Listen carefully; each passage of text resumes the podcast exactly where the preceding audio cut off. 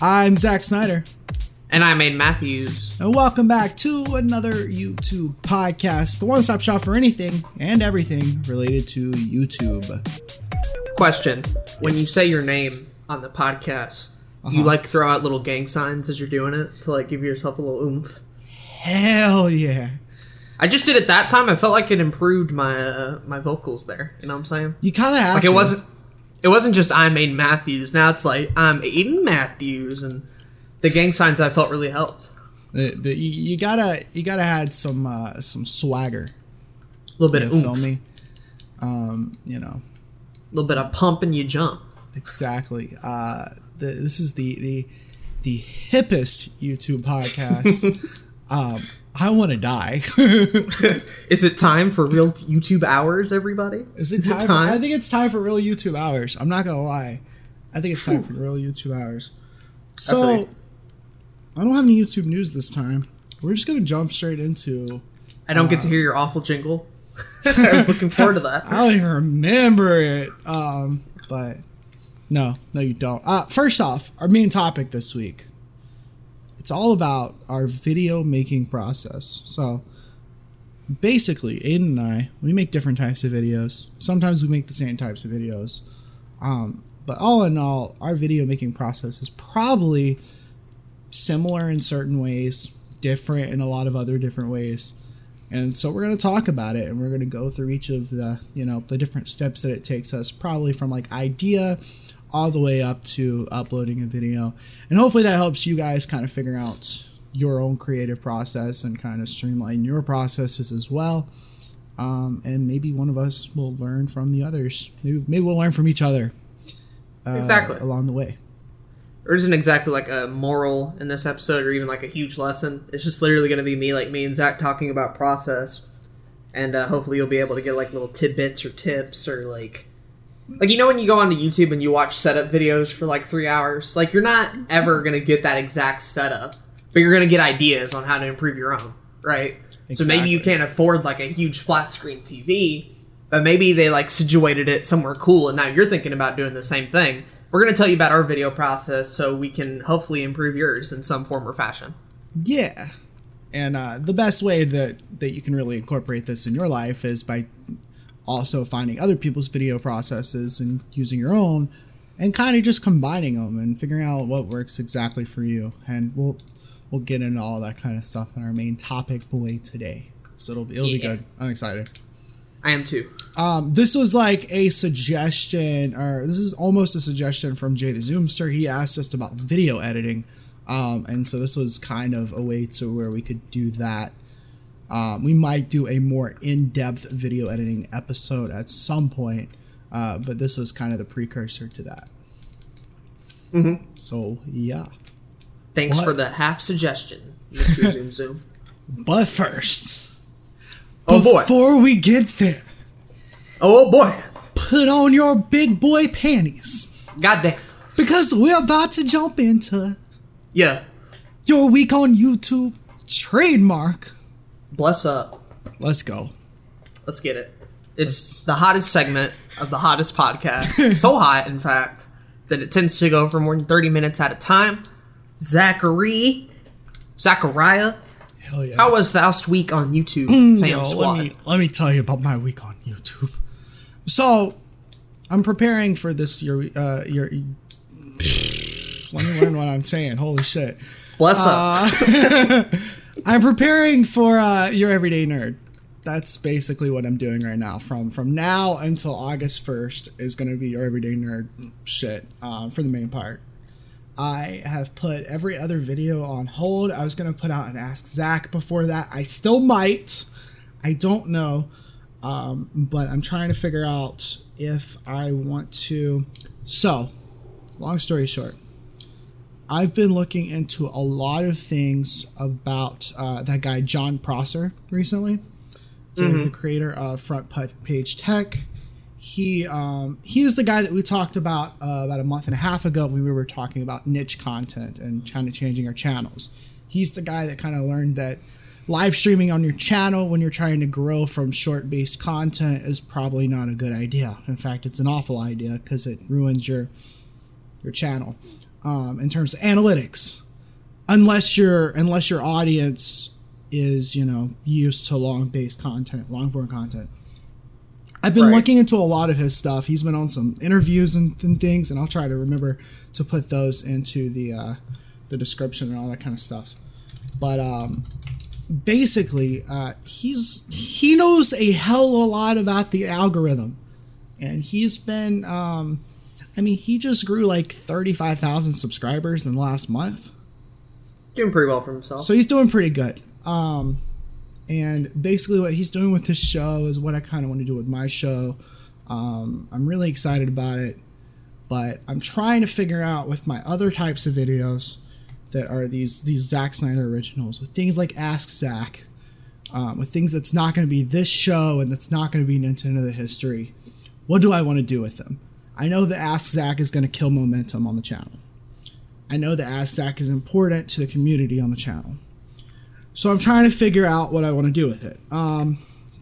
I could go ahead and upload an episode before Your Everyday Nerd Pop comes out, and I might do that. Or I'm actually considering, and I don't know if I want to do this immediately while I'm starting Your Everyday Nerd, because this could be too much on my plate, because I usually do that. I might put that on IGTV. Whoa. Yeah. Okay.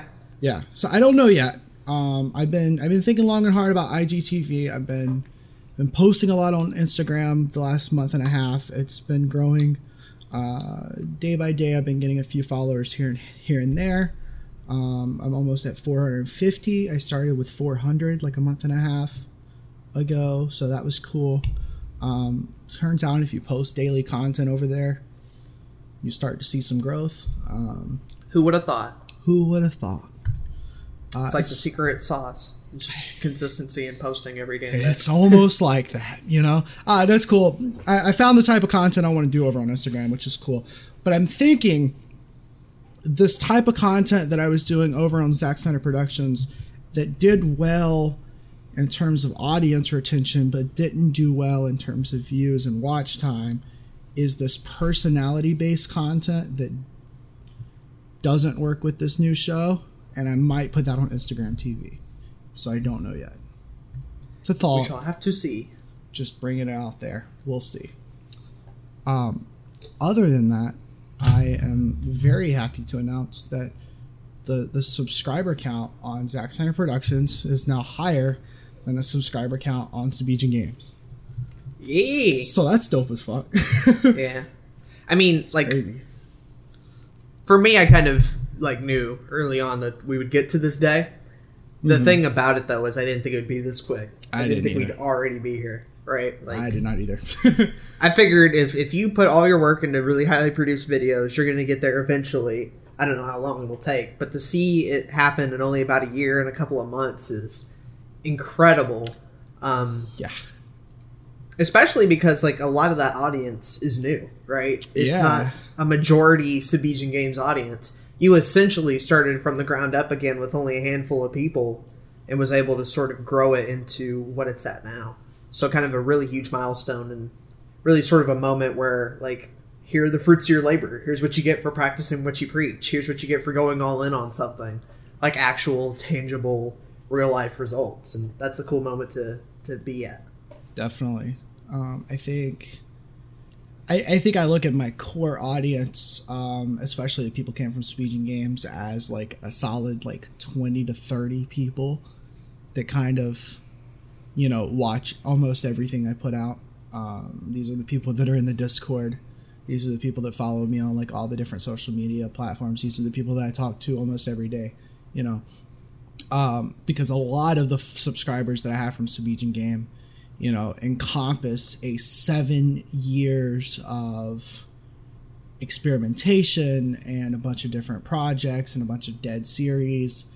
And a lot of these accounts are dead, you know, a lot of these people don't watch me anymore. So yeah, a lot of the newer accounts following me on Zack Snyder Productions are new, which is awesome.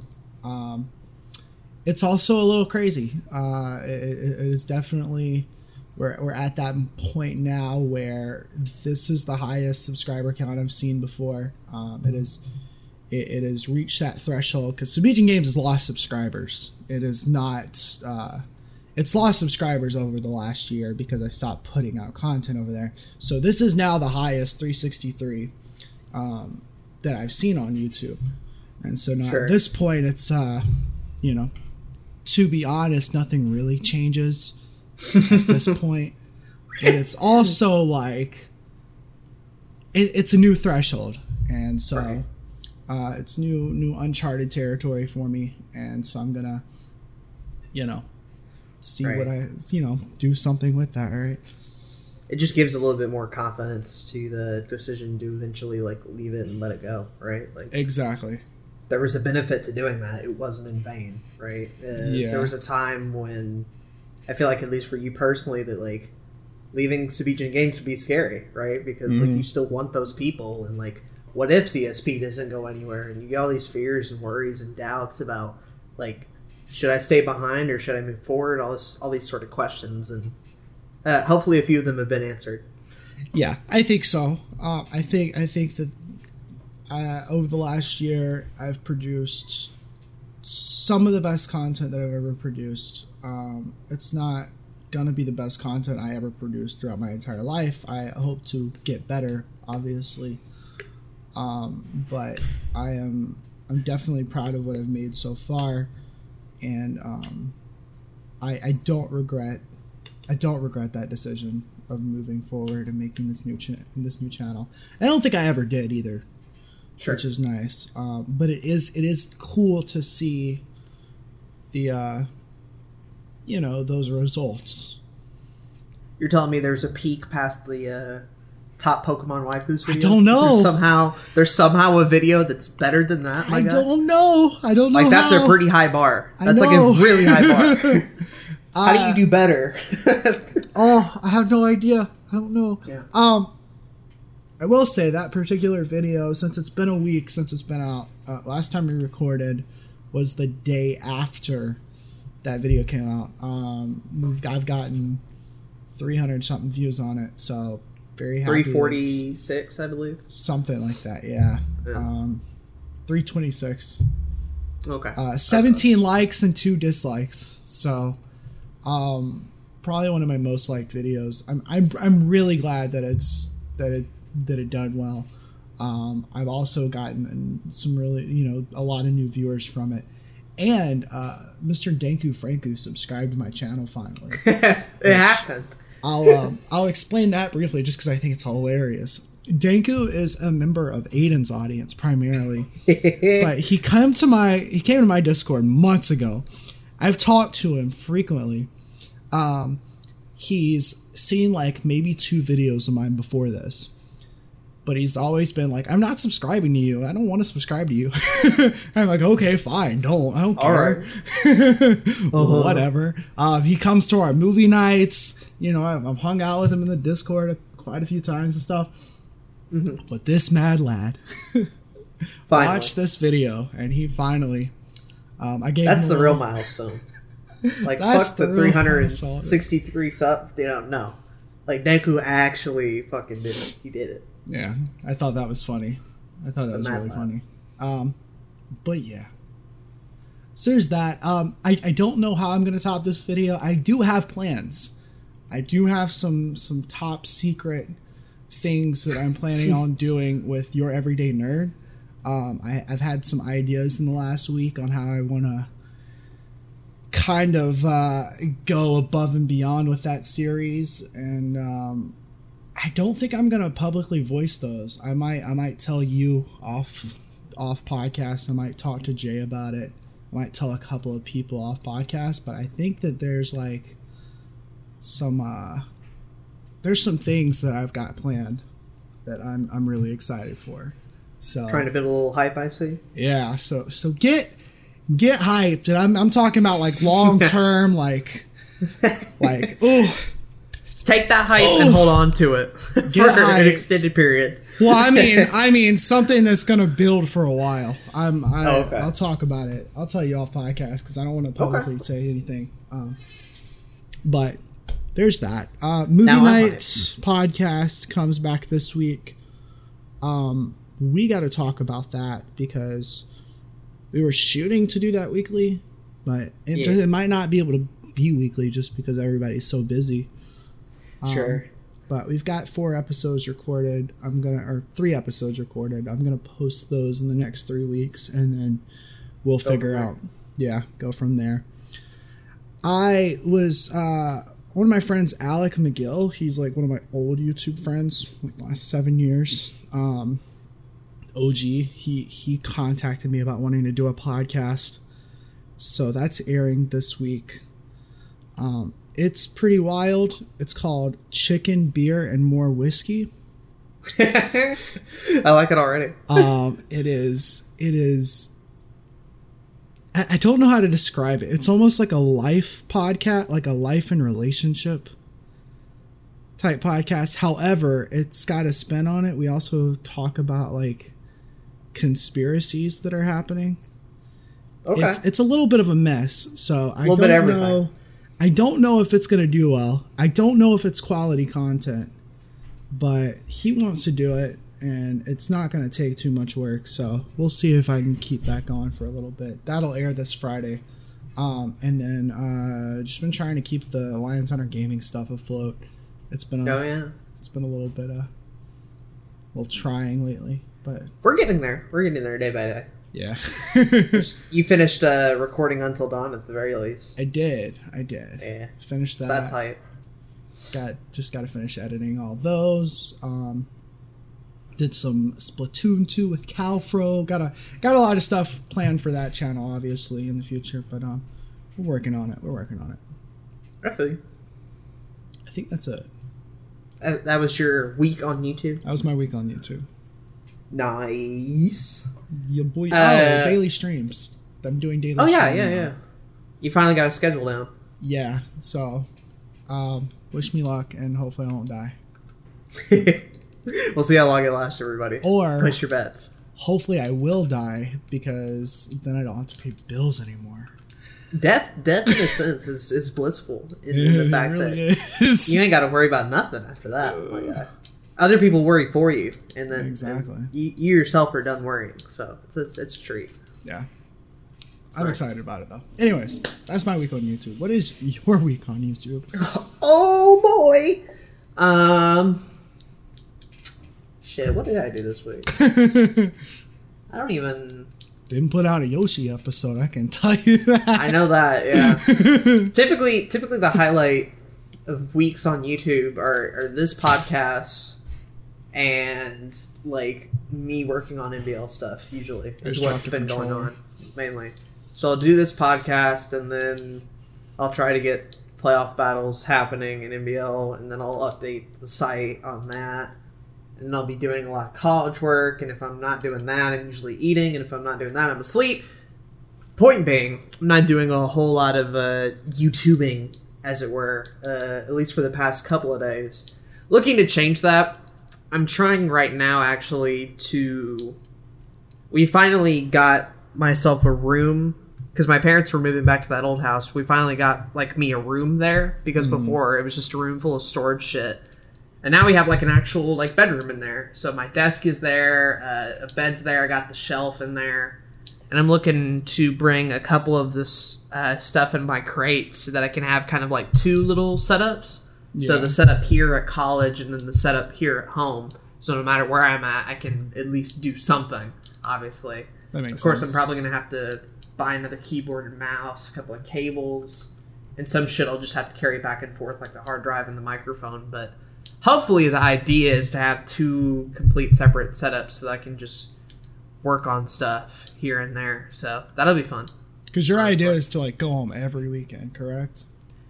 Most, if not all, weekends, and that's just for me more than anything, right? Like I don't have to necessarily, but I like doing it, and if they're willing to pay for gas, I'm willing to show up. So that's how it is. That's fair. It's like a 2-hour drive roughly, so yeah, does not work well on the gas. Oh, I guess I should mention this. I finally did find that Smash Brothers club at the college. Oh yeah.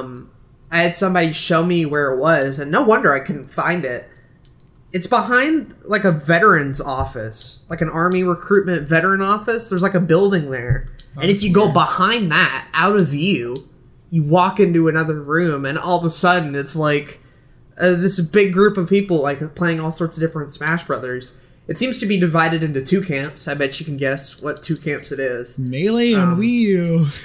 Yep. I'm yep, Melee it's and actually Wii U. N64 and DS. Yeah, mad lads, those guys. No, but it's Melee and Wii U. So on the Melee side, there's like 9 people, and they're carrying around CRTs, GameCubes, Wiis even, playing GameCube games, stuff like that. Right.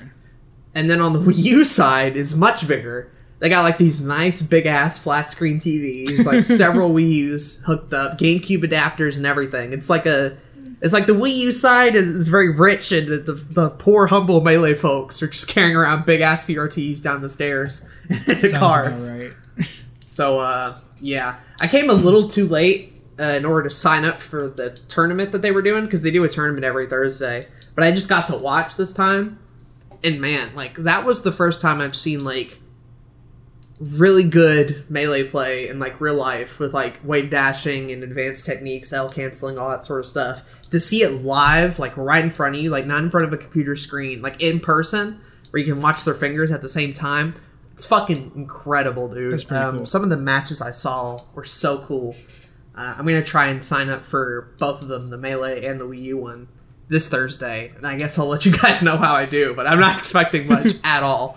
I hadn't played Melee in a while, and I've played even less of Wii U since my Wii U broke, but... Shoot. It was pretty hype in there, and that was the same day the Direct went on. So, like, we had the Isabelle announcement as well. Yeah. And so everybody was pretty hyped about that in the club as well, and I just got to meet a whole lot of people. Overall, it was just a really nice experience. A lot of cool dudes in there. That's pretty cool. It smelled, obviously, but that's to be expected. All right, I wasn't going in with high expectations. Remember last episode, we were talking about YouTube burnout, and I think we gave the... We gave the advice, the pro tip. Take a shower. Some people need to watch that episode of the podcast. That's all I'm going to say.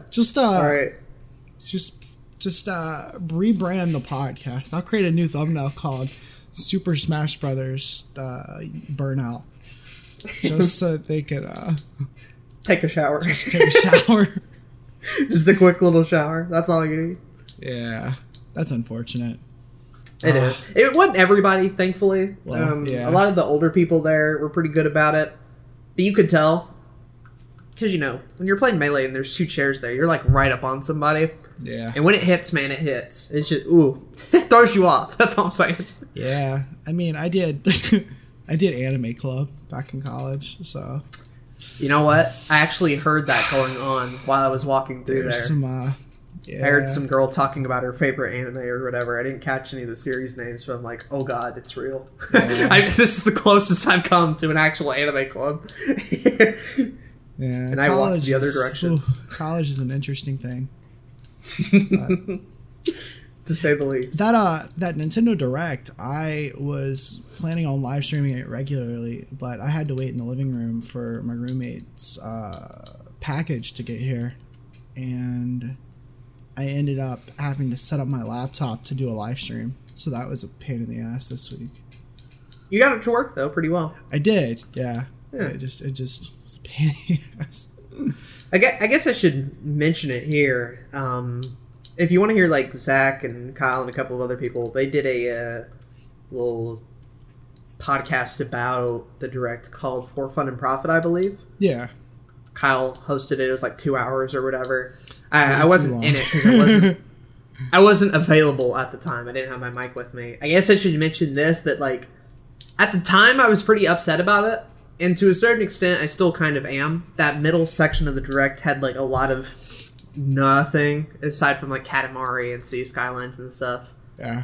But I've warmed up a bit to it simply due to the fact that we got like 2 pretty big first party announcements, and we didn't have that at E3, and we didn't have it in the January Direct, and we didn't have it in the mini Direct. Like, this is the first Direct all year with like actual announcements, and it's kind of a shame because we're like what, in August now or September? Yeah. We've gotten spoiled. I mentioned at the end of that podcast, but the fact is that there's been so many good directs that this was just like a regular Nintendo Direct. Yeah. So, I thought it was better than the E3 one or even some of the other ones. I think for me personally, like, it's just a little bit harder to get hyped about Luigi's Mansion and Animal Crossing because while they are first party, they're kind of niche franchises. Not everybody's into them. If you're into them, you're really into them. But if you're not, like, you kind of just move on. Yeah. But I think everybody got at least one game that they were interested in out of that Direct. I know I did. I know a couple of people did. So that was good. There was a lot of variety there. It just, like, went on for a little too much in the middle section. I agree. I rewatched it last night because the Game Grumps did like a live reaction to it. And that was fun because I get to hear Aaron get pissy about the fact that Luigi's Mansion is coming to the 3DS instead of the Switch. And it's not just you. Voiced my exact opinions about it. Wow. But anyways. That's crazy. Yeah. Yeah, the 3DS can die whenever it wants now, by the way. Yeah, I'll just throw that out there. Nintendo, if you're listening to this. If you're listening to our YouTube-related podcast. Yeah, yeah. Just let 3DS die.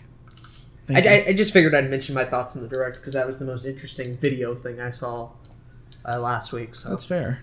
Here we are. Hell yeah. Oh, and Isabelle and Smash, like, that's cool. She deserved it for a long time. She's always sort of been the second mascot behind Villager. And Villager didn't really have any personality. So to see Isabelle there is really cool. And the Tom Nook memes have been on fire. I love that. Literally me when I'm editing this podcast. Or editing anything. I love the Tom Nook meme. He's so great. My favorite thing to come out of this year. I agree. People are like, nobody died in that trailer. No. Everybody's like, Tom Nook died on the inside of that trailer. Yeah. And I'm like, that counts. That counts. Exactly. Yeah. That's cool. But that was my week on YouTube, everybody. Hope you enjoyed. Yeah. All right. Well, are we ready to get in that main topic then? I think it's time for that main topic. Let's get right into the topic. So, like I said earlier, both of us, Aiden and I, make videos on YouTube. I bet you didn't know that. Wow. I know. What a reveal. Breaking news story here. Can we put that at the end of Nintendo Direct? Can we? Please. Since we make videos, we don't just kind of sit there and like, oh, I'm going to make a video today and then just like plop one together. Sometimes maybe we do. I don't know. Yeah. But usually there's a process to everything. And even if it isn't a good process, because I know my process isn't always great, we usually have a process to making our videos. So that's our topic today. We're going to talk about basically from beginning idea of what kind of video we want to make to the upload button on YouTube. The ins and outs and all that good stuff. And hopefully, like I said earlier, this will help you guys kind of figure out, you know, how to make your process a little bit better, how to, you know, because processing your videos is really what helps you make more videos and what helps you make better videos. And it's something that's definitely helped me in the long run in general on YouTube. It's just kind of making sure that my process was detailed enough to where I can pump out a video tomorrow if I need to, you know? So you could easily repeat it and make it a bit faster each and every time. Exactly. That sort of stuff. Makes sense. Yeah. Cool. So I guess to start off with it, we obviously make different types of videos. I think both of us have multiple different types of videos that we make. Mm-hmm. So I think the first type of video that both of us have created in the past, and I guess we'll go ahead and bring it up because we're also doing this for our gaming channel, is Let's Plays. Do you want to go right into go right into those videos? YouTube's favorite series. Exactly. Content from year 2008 to 2014.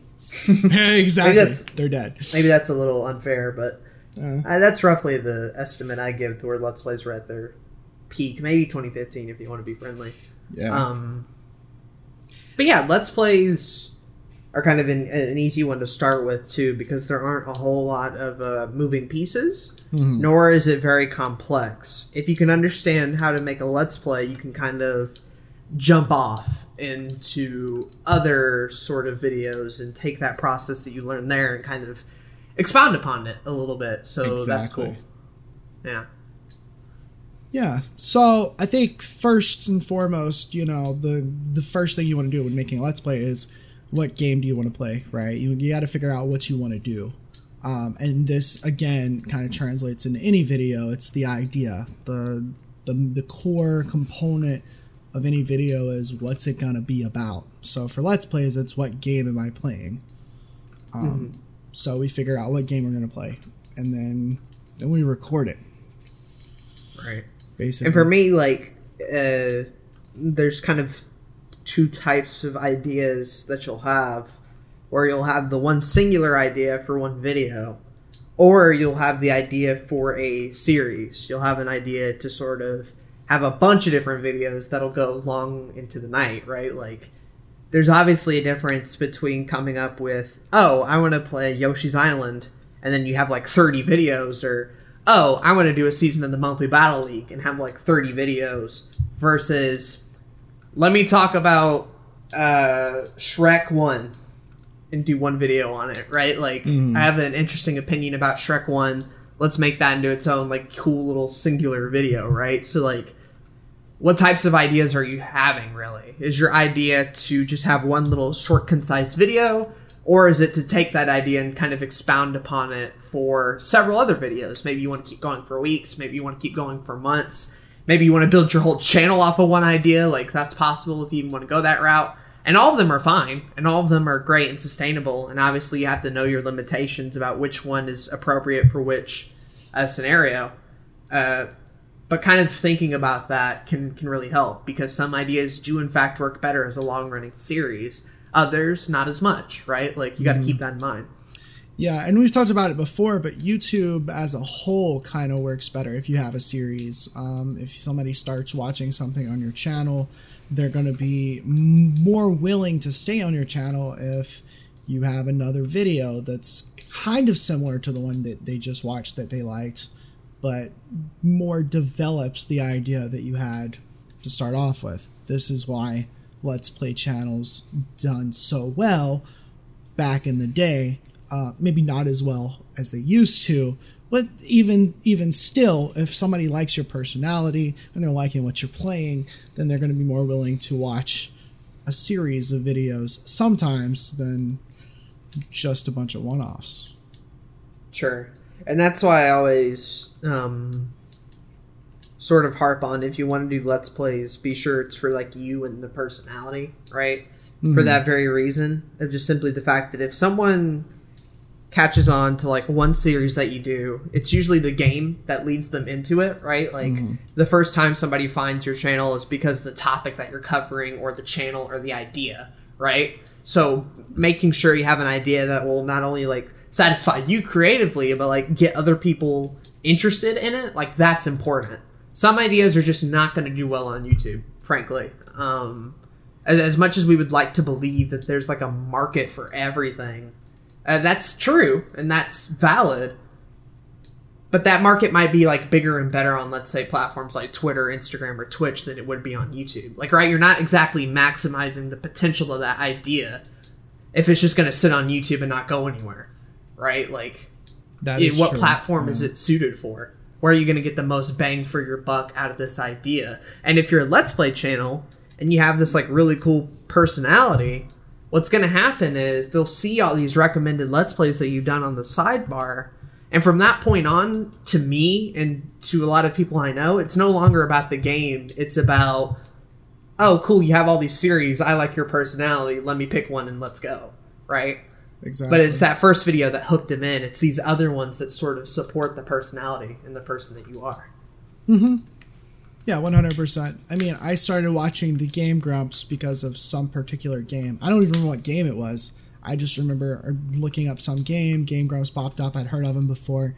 Let me check them out. Oh, I really like this commentary. I'll keep watching them. And now I'll watch Garfield and the Space Lasagna. Like... Right. I don't give a fuck about that game, but yeah, right. Like at that point, the idea doesn't matter as much, right? Like once you sink them in, it's not as crucial as it is for like new time viewers, basically. Exactly. So basically, Aiden's brought up a really good point. You know, the idea for Let's Play videos in particular, and we've done an entire basically video or podcast on gaming on YouTube. But the idea here is that ideas with Let's Plays, figuring out what game you're going to play is important because you need to be able to have a good jumping off point for your commentary and for your personality. However, if you're able to use your personality in a way to bring an audience in no matter what game it is, then it's your personality that's going to keep people there. It's your personality that's going to keep people watching. That's what's going to sell your channel. Right, more than anything. More than anything else. Yeah.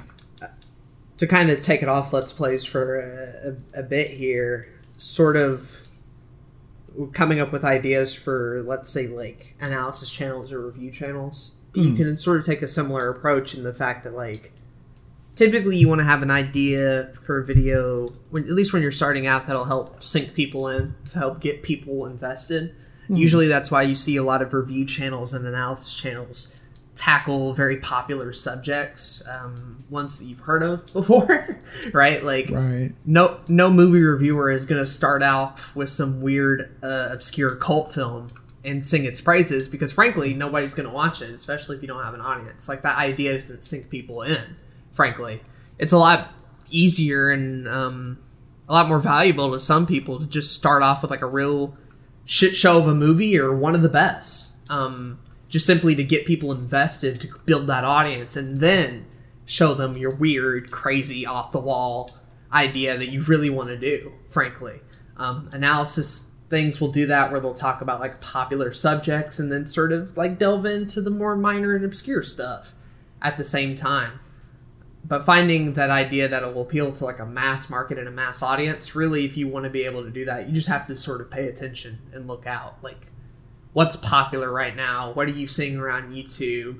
What's a topic that everyone's bringing up in your space, obviously? Like, if you're not a political channel, don't talk about Trump. Like, you know, like, that's popular, but it won't help you at all because that's not your niche. But look inside your niche, look inside your community and see what are other people talking about, and sort of use that to sort of get a popular idea and go with it. Yeah, I think the goal here is, and we've mentioned the Creator Mindset podcast before, and I still highly recommend this. But they mention over there, this is John Prosser again, he's mentioned over there before that you kind of want to focus on your personality and not focus on the thing you're talking about, right? The goal is to have the people come back for you and not come back based off of whatever next thing you're talking about. You know, when the show that I'm working on, Your Everyday Nerd, my focus on it is to obviously have things that are every Tuesday. I'm going to be talking about something that's called Trendy Tuesday. It's going to be like a new movie that just came out in theaters or a new video game that just came out. Something that I can pull up SEO in, you know, and be like, yo, this is a hot topic thing. Everybody's going to be talking about this. Something that I can put up on Twitter and be like, yo, everybody's talking about this, right? But the goal is to use that as a gateway for people to, like, get to my personality, get to my humor, get to my editing style, right? So the end of the day here, your focus on your videos does not need to be on the thing you're talking about, which sounds weird. Because when you get into making videos, it's usually because you're passionate about something. And it's because you want to talk about something. And unless you're an educational channel that's like, I need to talk about World War I all the way through it, every little minor detail, and that's your thing. Unless you're something like that, then you need to be focused almost like 80% on your energy and your personality and the packaging of the content, and 20% on the actual thing that you're talking about. That's how I feel about it. Sure. Really working on the fundamentals of your video, not necessarily like the topic itself. Exactly. Can be very beneficial, especially like once you get into things, obviously. And I feel like even for educational channels and shoot from real life educational channels, aka teachers, the first day of class usually doesn't go into the nitty gritty. Rather, it's to try and often fail, but at least try to hook you in and get you invested in the subject so that you don't drop the class, right? Like, right. They need students. They need people to stay. If they were to go right into chapter one on day one, frankly, and I've seen it, a lot of kids get bored. A lot of them just look up to whatever because they're not expecting it, right? Like, to me, even if you're on the educational side of things, you should at least try on that first day, on that first video, on, you know, at the start of each video even, to try to get people invested, to try to, like, hook them in so that when you get into the nitty-gritty stuff, it won't seem boring. It'll seem like, oh, this is really cool because it ties into what you were talking about earlier. Like, I agree, actually. You don't have to be boring, even in boring subjects, right? Like, completely. For a lot of people, like, cooking is boring. Cooking is something that you have to do. Yet you see people like chefs and these like gourmet Oreo and gourmet Skittles videos and like all this other weird and crazy shit out there who are making it interesting and fun for people. And that's a valuable thing to have. And frankly, not everybody's good at that, but it's cool to see when you get to it. Yeah. No, I 100% agree. I am not a big history guy. But I started listening to a little bit of Hardcore History, which is a podcast, and that shit's dope. Like, he makes it interesting. I don't know if you've heard of it before.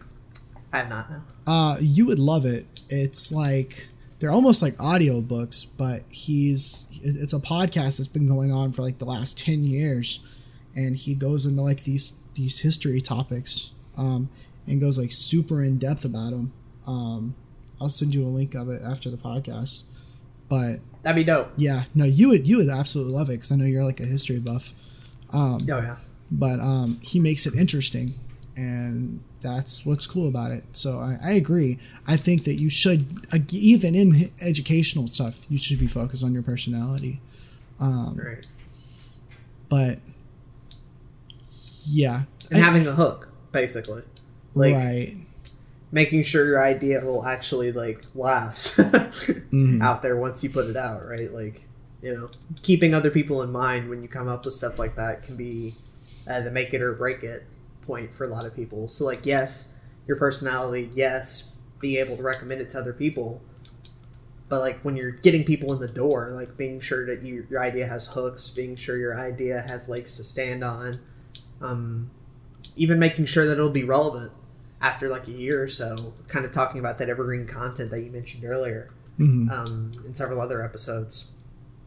Stuff like that. Like, you would think with like YouTube, it's just as simple as, oh, I have an idea to make a video, and then you go make a video, right? Like, yes, that's true. And a lot of people starting out doing YouTube do in fact do that, and that's great, and more power to them because like that's what fuels their creativity, yada, yada, yada.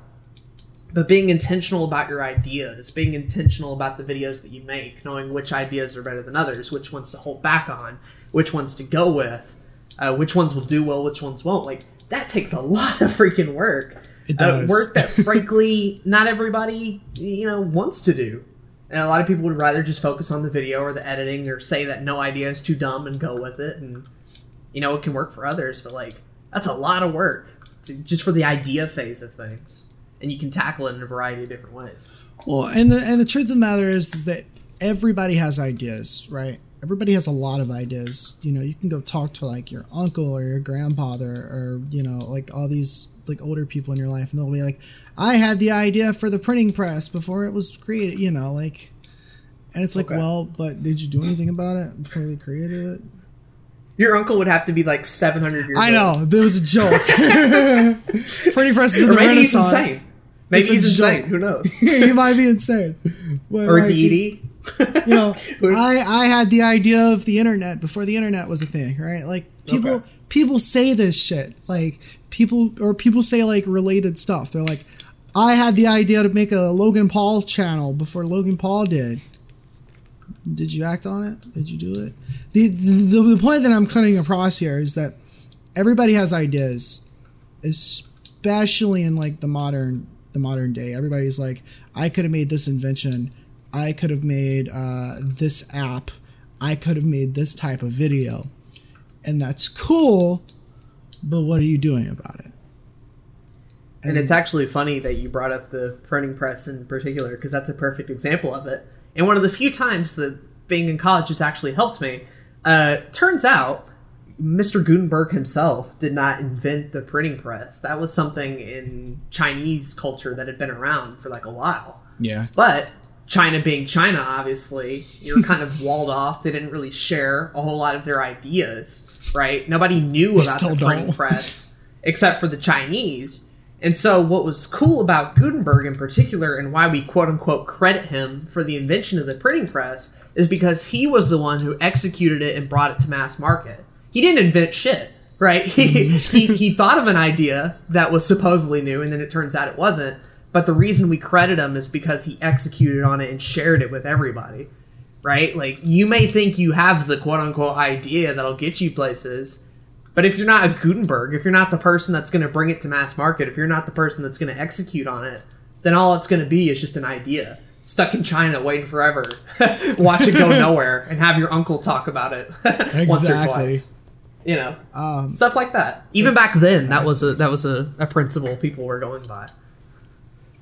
It's a lot more important to execute the idea than to spend 3 years on the idea itself. But you can see why people do that, right? Once I brought up all that stuff, why people spend so long in the idea phase, and right. But it definitely is important, just not the be all end all. Exactly. With that being said, you still do want to marinate on ideas, and you still do want to figure out, well, which idea is worth my time, because the reason I said everybody has ideas, because I know, personally speaking, I have too many ideas. I don't have enough time to do all of my ideas for videos. I have an entire Word document with probably like, I don't know, like 500 video ideas that I haven't gotten around to yet. And it's like, I don't have time to do all of them right now. So I have to figure out, at the size that I'm at, which video ideas are worth my time. Which video ideas are going to get me more noticed now, because the more views you have on YouTube, the more subscribers you have on YouTube, the less work you have to do. And what I mean is, bear with me, the less work you have to do as far as which ideas you need to like focus on. Mm-hmm. So an idea, like, for instance, if I wanted to do a Fortnite video right now, which I don't, because it's a bad idea anyways. If I want to do a Fortnite video right now, it's probably a bad idea, because it's super popular. Everybody's fucking doing it. And it would get me nowhere. In fact, I'll tell you what, I did a Fortnite video. It was a joke video. I thought it was funny. Aiden was in it. It was very funny. But it didn't go anywhere.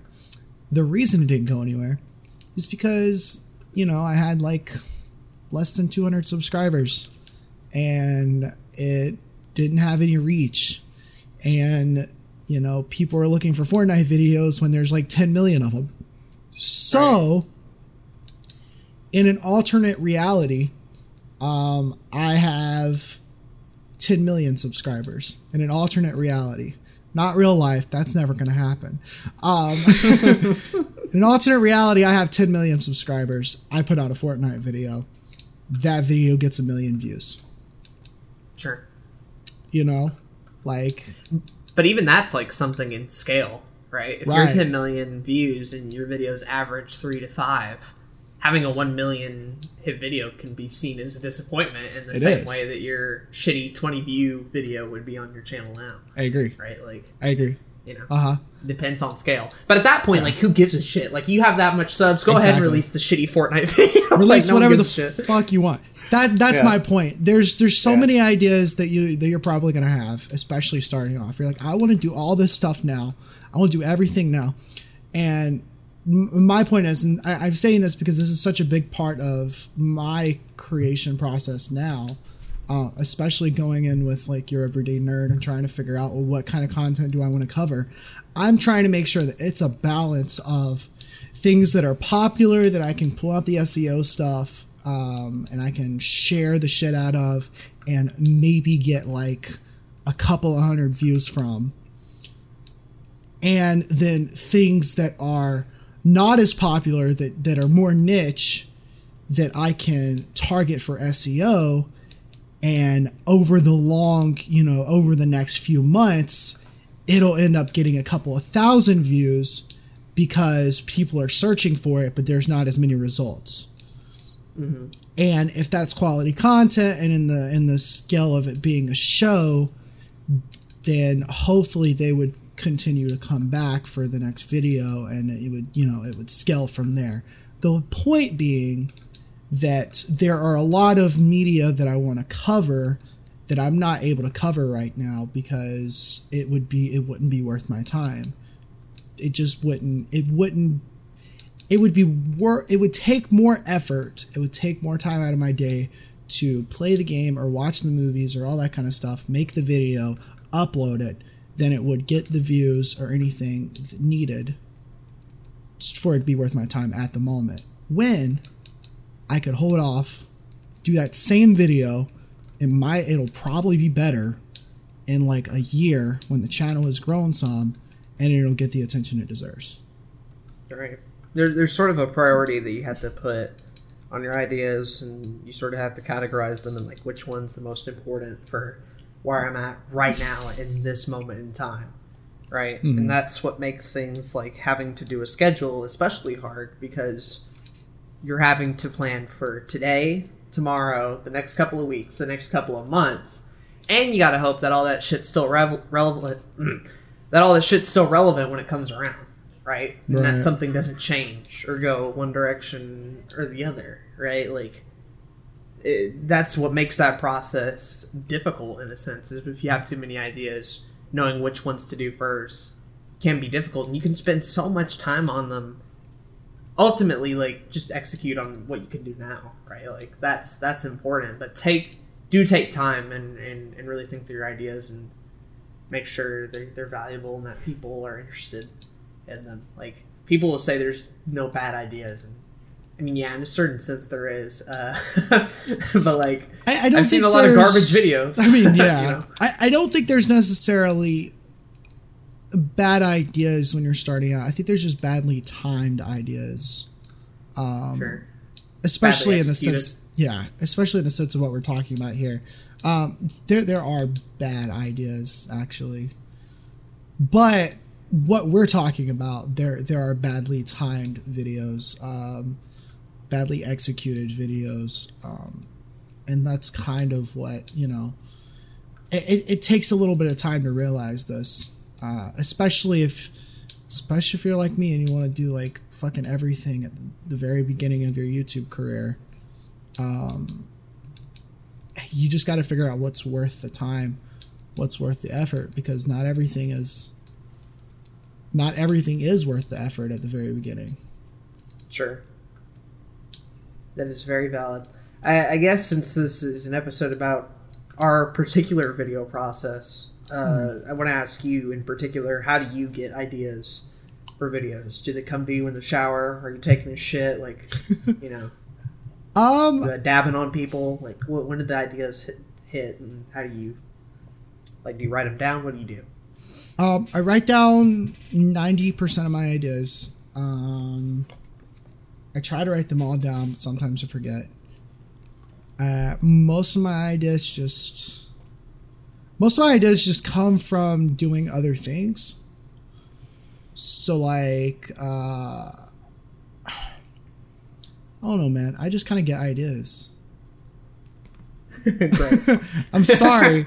I didn't think of you know, I could be scrolling through Twitter and I see something and it's like, oh, that's cool. What if I did this instead? Or, you know, especially in the, like, the nerd culture space, I was playing a lot of Tetris one week and I was thinking about how into the game I was. And so I made a video about Tetris being immersive last year. And so I kind of got the question of, well, is Tetris immersive? And then I researched it, and that came into a full-fledged video. Nintendo the History, that show that never dies, it was an idea that I just kind of was like, there's nothing like this out there. This is something I would like to watch. And so I started like working on it. So usually it's something that I'm like, I could watch this on YouTube if it was in my sub box right now. Usually that's what it is. Okay. Or it's something that's like, I feel like this could give some kind of value that my younger self would have needed, like another YouTube podcast. Sure, that would have been really dope to have several years ago. Yes. We did not have the equipment, nor the means, nor the knowledge, nor the experience, or any of that, so... Yeah. Here we are. On Blue Couch Productions, it's interesting. A lot of these ideas, as far as like I'm looking through series and stuff, a lot of the series ideas that like became a thing on Blue Couch Productions are actually just like older repurposed ideas that started way before Blue Couch Productions was even a thing. Some of them are pretty obvious to tell that like Blue Couch Plays is just me doing Let's Plays, but with the Blue Couch branding. Like I did Let's Plays before Blue Couch Productions. That should be obvious. Like Blue Couch Streams, I did a little bit of streaming before Blue Couch Productions, and then it just became like Blue Couch Streams. Then we kind of get into the more like obscure examples. The Monthly Battle League, for instance, was a draft league that I created, but the intention was to never do YouTube with it. It was just something I would do for fun a couple of summers ago with like a couple of friends on Pokemon Showdown, right? It was never meant to be like a series on Blue Couch Productions. Like this was years and years and years ago.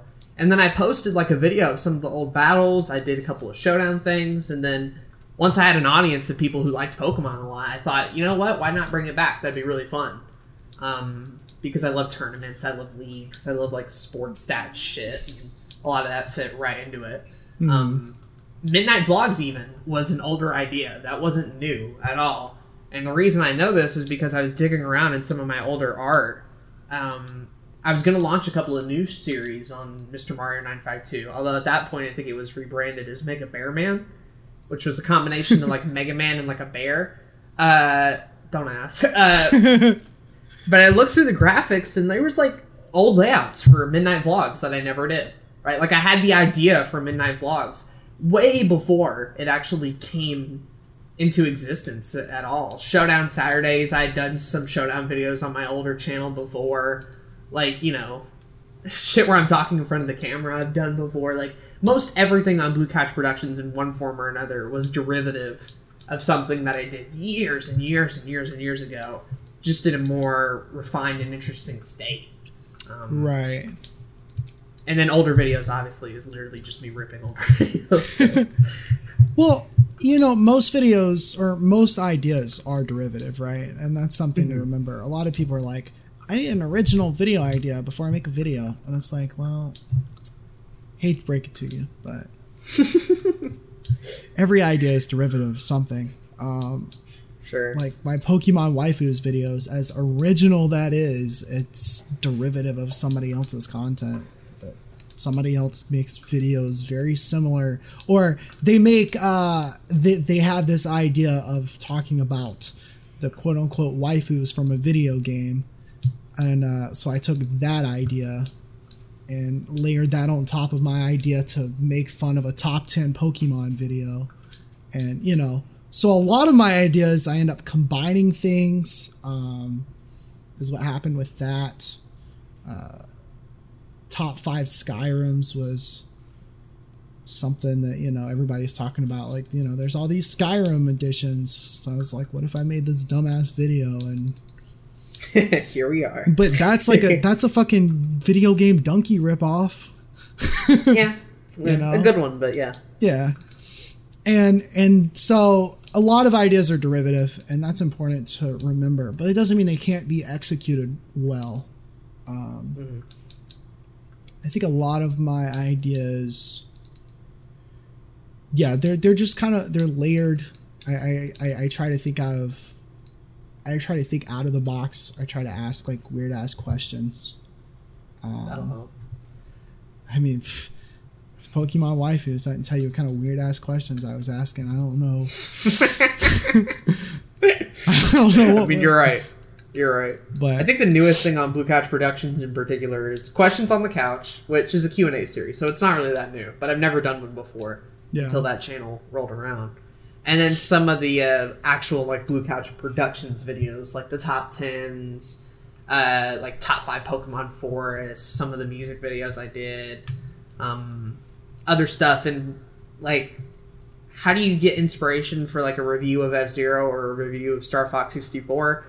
Basically, I wanted to talk about both of those games for a long-ass time, and I finally got the inspiration and the means to do it, and then I just did it, right? Like, would I have done the YouTube Rewind 2017 video this month? No. But because YouTube Rewind 2017 was a fresh thing back then, I, like, saw the reaction to it. I saw what everybody was doing with it and decided to do my own little sort of fucking, like, PewDiePie H3H3 approach to it, and then turn that into, like, one of my favorite videos of the year. Wouldn't have ever done it like now, obviously the time has passed, but like paying attention to what's around you, being involved in your niche, like seeing what other people are posting, talking to people on the Discord, like that can really get your ideas going. It can really sort of get a pulse on what's going on around you, and that can be very helpful for ideas and stuff. And a lot of my videos come from that, like emulators, the Midnight Vlog on emulators, there was a lot of topic around it. The I Hate Remakes episode of Midnight Vlogs, Ghostbusters, like 2016 was a thing, right? Like, you know, it's very easy to make fun of. The Cuphead tutorial fiasco, there was a Midnight Vlog about that. The Samurai Jack recaps were right around when those episodes were premiering for a reason. You know, like, shit like that. Nintendo Direct news, shoot, anytime I went vlogging, Twitch stuff, topical things basically, and then the long-term projects were just inspirations that I wanted to do, that I really wanted to go all in on, and I did, and I had a lot of fun doing them. A lot of YouTube stuff is reactionary, right? You know, let's plays, you're in the middle of playing a game, you're being you're reacting to that game, whether this is your first time playing it or it's your 20th time playing it, you're still reacting to it. Reviews, you're reacting to whatever you just played or watched or whatever it may be. The YouTube Rewind video that you did is a reactionary video based off of the YouTube Rewind. And a lot of YouTube videos are reactionary based. It's just a matter of how you package it. It's just a matter of how you package it, you know, that makes it quote unquote unique. Right. Mm-hmm. But yeah, I think that's it as far as ideas are concerned. I think so. I think so. Kind of spent a little bit of time on it, but it's easily one of the most like talked about aspects of YouTube as a whole. So it felt like a good amount of sense to spend a good bit of time on it, and we sure did. So I think so. I think too many people, you know, like romanticize the idea of having ideas. Oh, yeah. They very much are like, I gotta have the perfect idea to make the perfect video. And it's like, no, not really. Just have something that you're passionate about. Figure out how you want to, you know, construct it. And there you go. Be able to prioritize your ideas. Be sure to have hooks in there. Try to be topical when you can. If you have an idea that you're passionate about, go all in on it. Like, you know, these are sort of the tips that I would give to people who are sort of stuck in the idea phase, but my main one, like you said, is just like, don't overthink it, right? Get an idea and go. Exactly. And if you're having problems having ideas, then ask weird questions. Literally think out of the box. You know, look at what you're passionate about. Go ahead. Do a bit more exploring in your area, because typically a lot of people who say that they have like no ideas don't watch enough, aren't invested in the community enough, or they're like by themselves, right? And for a lot of YouTubers just starting out, we're kind of in a bubble, really. We're kind of like, this is the only world I know, and I'm going to stay in it, right? Like, it's very important, because you are a content creator, to get exposed to other types of content, whether it be from YouTube, whether it be from life, or anything else of that nature. Like, go out and actually experience things. things. Go out and try out your local Smash Club, or take a tour around your town, or watch a new video, or maybe even watch an older one. I can't tell you how many times I went back and watched older AVGN videos looking for some sort of inspiration or anything like that. So yeah, being experienced and going around and trying new things and taking risks is one of the best ways to actually get ideas, in my opinion. Yeah, absolutely. I mean, one of the things that's helped me along the years is actually watching a lot of YouTube, and that's, seeing what other creators are doing is definitely helped me kind of figure out, what I want to be doing, and, not necessarily copying exactly what they're doing, obviously, but figuring out, what can I do different? What can I do that other people are doing? And then also looking at your niche and being like, I'm a movie reviewer. Okay, well, I could review this movie like everybody else is doing, or what could I do differently with this movie? What could I talk about this movie that somebody else isn't doing? What could I do with the production quality that somebody else isn't doing? There's a lot of things that hasn't been done yet. Everybody talks about how, there's no original ideas. And even I said that a little bit ago, which, it's kind of true, but also you never know. There's always something different that hasn't been done yet. So you can surprise us, figure something, just figure it out. And even if there aren't original ideas, there's still really good videos to watch and really good people to get invested in, even still, right? Exactly. A lot of the best stuff is derivative of something else, and that's totally cool, right? Mm-hmm. Is Lord of the Rings any worse as a movie series because it started out as a book first? No, not at all. They're both good, and they're both unique in their own ways. I think sometimes we can get into a bit of a trap where we're either too much in our own little bubble, not willing to go out and explore or do anything new or interesting, or we're too into our own little niche, and we just keep doing a lot of the same similar stuff, right? Mm-hmm. That everybody else is doing in the niche. People who don't know enough about where they're at, and people who go way too into it and don't make anything original because of it. There's definitely two worst case scenarios there that's tough to avoid. Yeah, and we'll get off of this particular idea topic in a second, but I'll also say one thing that's kind of helped me a lot is, like you said, just kind of getting out there, doing other things that's not in your own, reading about quantum physics for 8 hours just because you're interested in it randomly. Literally anything. You never know what you can kind of piece together and make new connections with if you just get out there and do different things. Be open to new ideas, and you'll come up with new ideas yourself. And going with your gut and your impulses, at least creatively, is almost usually a good idea, right? I agree. If you have an impulse, if you have a gut reaction, if you have a passion, follow it and see where it goes. Even if it's somewhere weird, even if it's somewhere new, even if it's somewhere scary, even if it's somewhere you may not be even comfortable in, see where it leads you, right? And go from there.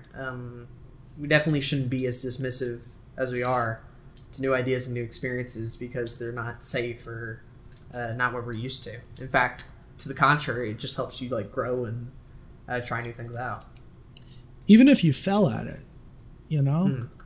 Mm. A lot of people see failure as a bad thing, and I think it's the complete opposite. I think it's a good thing. I think it helps you grow. I think this YouTube thing, while it could very well be another failure in my book, right now it's, one of the more successful things that I've had in life. And I'm only 22, so but I've done... I've done so many other things so far. I was going to be a music teacher, and I worked at a web development company, and, I've worked retail, and I've done all these different things, and all those different things have come up with, helped me come up with new ideas and helped me, become the person that I am today. And all that kind of stuff is valuable. And sure. People often see failure as a bad thing when I think that it's paramount to your success, actually. And we've talked about that sort of stuff before. And yeah. Sorry for rehashing a little bit of it to you, but if you're new here, like, this is a common point that me and Zach always bring up, usually every couple of episodes, and there is a reason for that, is because, like, society, for whatever reason, culture, and where we're at now, for whatever reason, keeps trying to push a narrative of, like, failure is something bad. Going out there and trying new things is bad. Stay in your safe space. Stay in your bubble. Stay in your, like, niche. Don't do anything new. Don't do anything crazy, right? Like, the world's a scary place, yada yada. Like, no, like, it's fine. Right? It's, do what you gotta do, man. 100%. It'll only help you. But that's all cool. I have for ideas. I guess we can move on to the next thing. Yeah, so you have an idea for a video. We were gonna go, we started talking about Let's Plays. Let's just move on to videos in general, and we can kind of bring it into the types of videos that we make, and we can branch out into metaphors if we need to for other people, you know, other types of content. But we have an idea for a video, which we've talked about a lot now. Now it's, where do you go with that idea? Obviously, you want to execute on it. You want to turn that idea into a video. Yeah. What's the first thing you do? So this is, I feel like, where we're going to have a bit of a deviation, because I have a pretty good feeling of what you do after this point, and mine's a bit different. Usually, if I have an idea and I'm really, like, passionate about it and I really, like, want to get it done, typically I go, like, headfirst into it. And when I say headfirst, that does not include a script, usually. That does not include me writing anything down. That does not include me brewing it over. That does not include me, like, ooh, what shots do I want to do? Or, ooh, what if I plan this out and plan that? No. I'm talking, I get the idea. How close am I to a camera? And how much time will it take to set up and press go and press record and go? Like, that sort of stuff. And typically, like, when I do these, like, recording sessions, basically, I'm trying to get as much of what I find appealing about the idea, like, out there, basically. A lot of Midnight Vlogs are just like, ooh, I really want to talk about something. Let me set up the camera, let me turn on the lights, hit record and go, right? And just see where it takes me. Sometimes it'll end up being not that great, in which case I have to stop, kind of brew it over a little bit, really think about what I actually want to say, then hit record and go again. And then sometimes it's like, wow, this was a really good take. I was really passionate about it. I got all the energy out. Like, good, stop it there. Perfect. Let's freaking go with it, right? Like, that sort of stuff. The same thing is true in Monthly Battle League videos. Like, I know who I'm going to fight, right? And I did all the planning as far as, like, the team stuff and, like, making the sets and everything. But those battles, when we're recording them, are live, basically. I tried doing post-con with some NBL battles, and I still do if I have no other choice, but typically I like going live with those just to, like, react to certain moves, like a critical hit or things like that. And so if you have one take with that, you kind of have to go head first into it and have all the energy you have, right? Even if it's, like, late at night or early in the morning, really going into it is typically how I like to do it. Even for the F-Zero review and the Star Fox 64 review, the first sections that were recorded of that were the live action stuff. Like, I recorded that, like, the night I wanted to do the idea, right? So you didn't write any of that script? You didn't write any of that down? Not the live-action stuff, no. Okay. For F-Zero in particular, I Let's Played the game, right? Did all that. Right. And then, like, either that night or maybe a little bit after, I'm not exactly sure on the time span of that, because I think I was wearing the same shirt. I wasn't sure. Anyway, in that short amount of time span, I recorded all the sections of me on the couch. You know, the story section, the control section, that sort of stuff. And then the gameplay and presentation section weren't filmed until months later, because I had to have gameplay as, like, background footage, and because, like, I needed a couple more drafts to go over that, and I didn't want to do it on camera, things like that. But yeah, usually, for me, once I have that idea, I go head first, try to get as much as I can done right the first time. And then later on, as the weeks and the months go by, kind of refine it a little bit more. I typically don't get the whole video done in that one little time span, but I do get a good chunk of it, and I at least am able to find the heart of the video, the part that I really want to come across. And then, like I said, the next weeks and months are just spent refining it and getting it to where I want it to be. Right. Yeah. So, for me, it's pretty different for the most part. The similarities are obviously for Let's Plays, you know, I do all that stuff live. We've talked about that quite extensively, which is why I didn't want to, like, super go into Let's Plays again. But that's pretty much the same. You know, we do a lot of those bulk recordings and all that kind of stuff. But for pretty much any other video that's not a Let's Play or a podcast, I write a script. Podcast live. Yeah. I write a script for it. It's very, very script oriented. And then I usually have an idea. I start writing out notes. I'm like, all right, how do I want this video to go? How, you know, what do I want the structure to be? And then I do my best. Almost every video I put out, I like to write the script in one setting. I don't like... I do this with college essays. I did this with high school essays, too. I was really not okay with starting an essay and not finishing it in the same day. So, like... a lot of people are like, that's crazy. It takes me weeks to get an essay done. And like, for me, like I was the kind of guy that would like do the essay the night before it was due. Same. Because I number one would just get super busy and be like, all right, I don't have time to do this until the day before it's due, and be like, all right, I guess it's time to do it. And then also because when I start writing something, I like to get into it and make sure I have all of my thoughts at one time. I don't like having fragmented thoughts about stuff. I like just getting into it and going. And usually that's when my best work happens. I mean, I've always been fairly good at making sure that my essays were good. So, you know, it's never been, even though that sentence was very grammatically incorrect. My essays are pretty solid.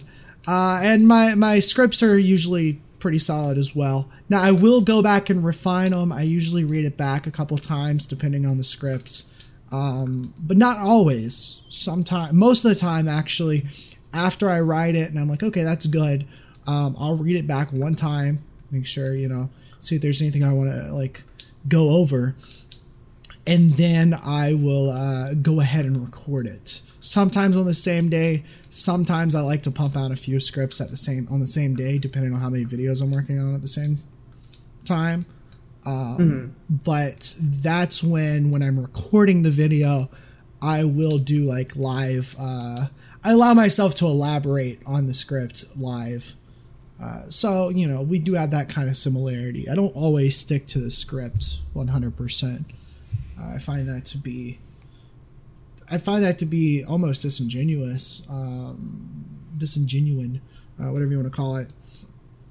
It just, you're right. You know, and it's also hard to do that sometimes, especially if you're using a camera. If it's just a voiceover, I can usually keep to the script perfectly if I need to be, but even then, there's some other stuff that I want to elaborate on.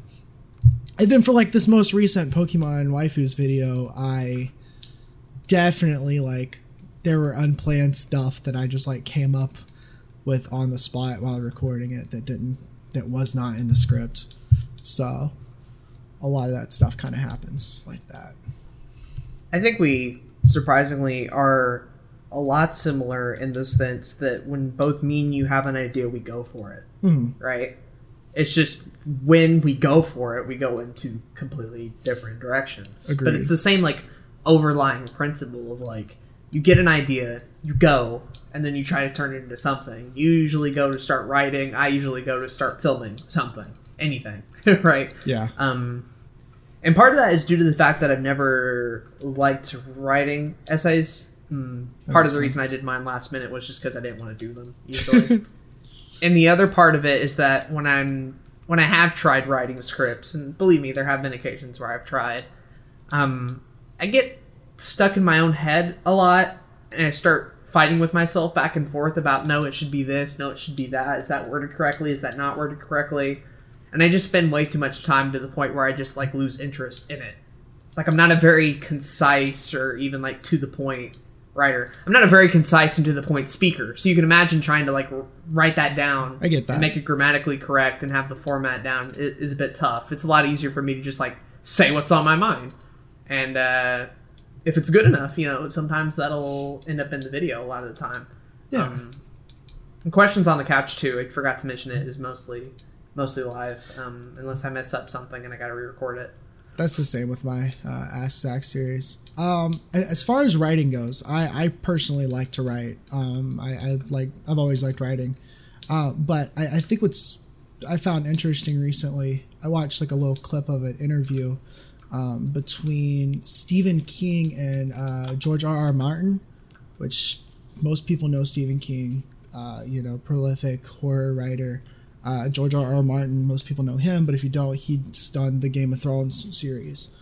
The big difference between these two writers is that Stephen King has written like almost 100 books throughout his entire lifetime, and George R. R. Martin has written like 5 books throughout his whole lifetime. Mm-hmm.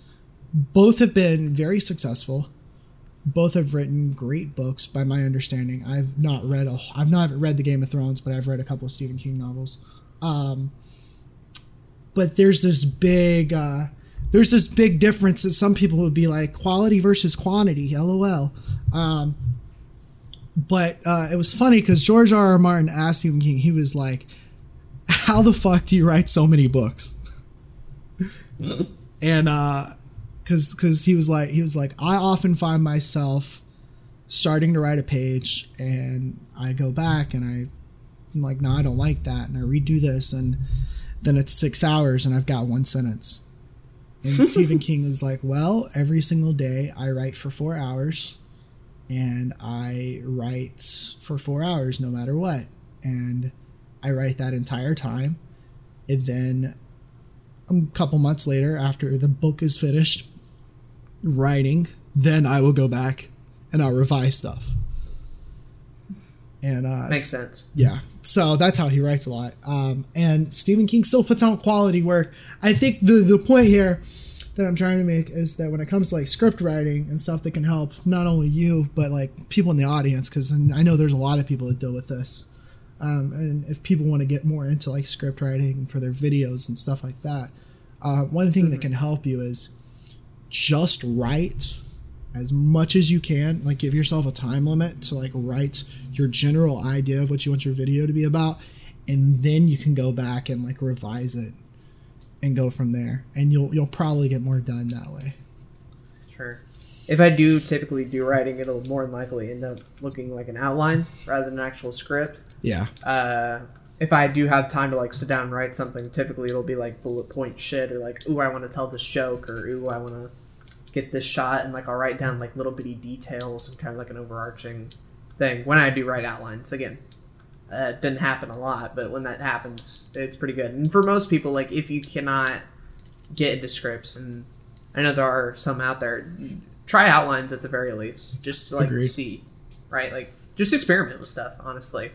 I think another similarity between mine and Zach's approach is like, you may think like, wow, that's kind of like fast a lot of the time. Like, Zach just kind of gets this idea, and then he gets the script, and then he gets the thing, and he just like go, and Aiden like just avoids the script altogether and just like starts filming stuff, and it's like go, and like some people will, I get the feeling, rightfully ask like, why are you so quick? Like, why is everything like go all the time? And basically, it has to do with a couple of things. Number one, like, time is money, obviously.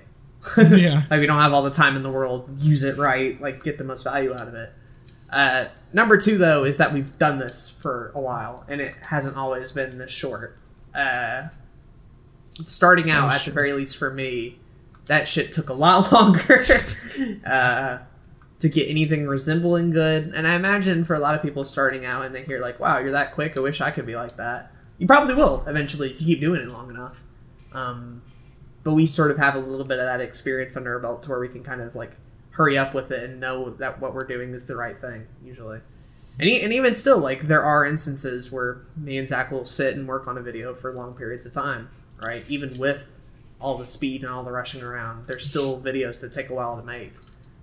So you're not the only one either. But like, generally we try to go a little bit quick and move on to the next project and get a video out there and piece the algorithm and head on to the next project.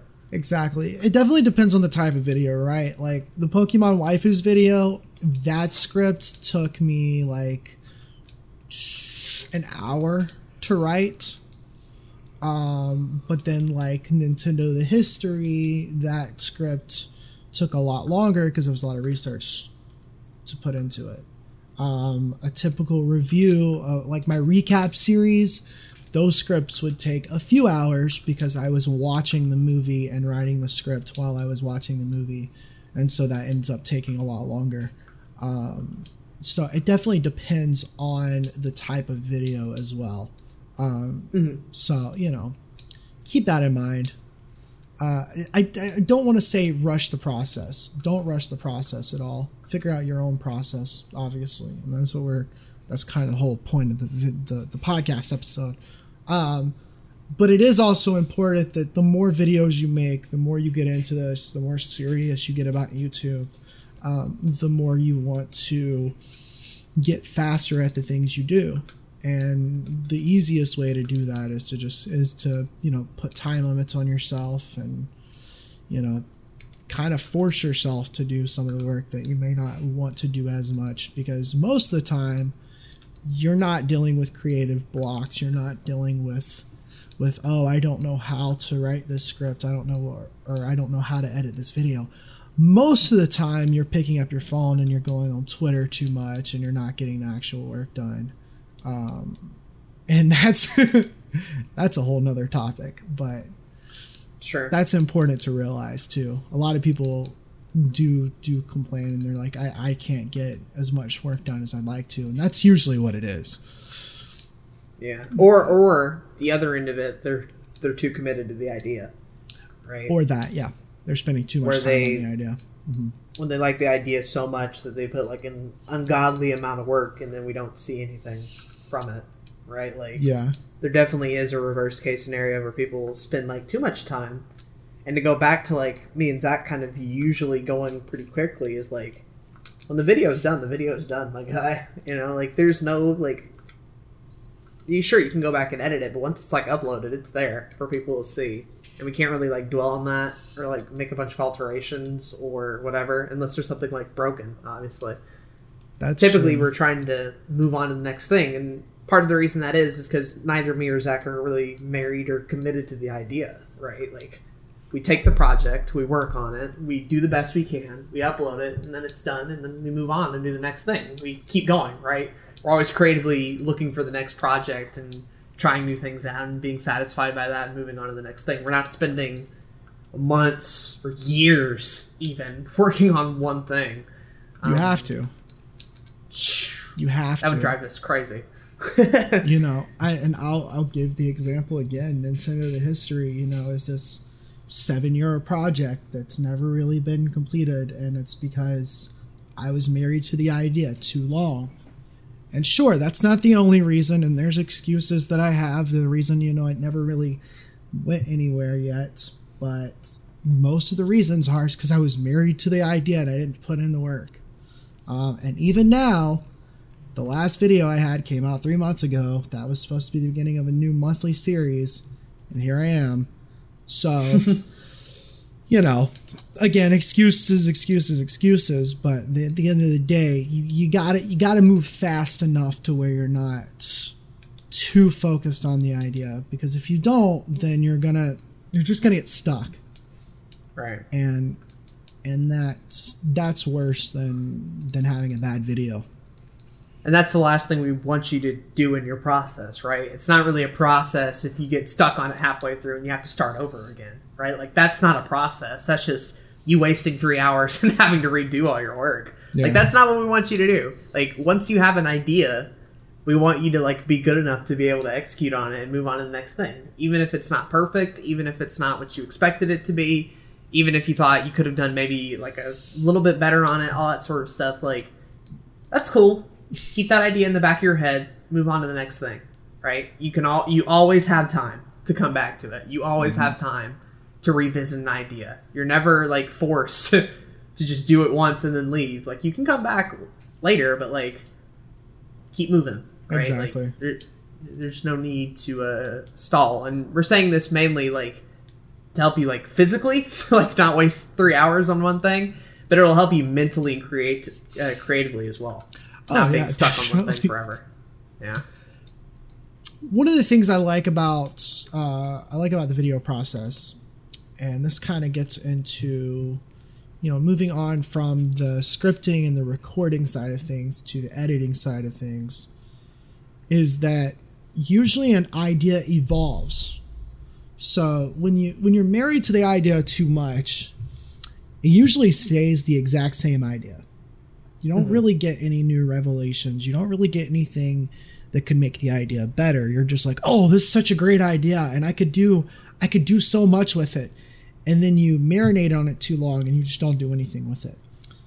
Yeah.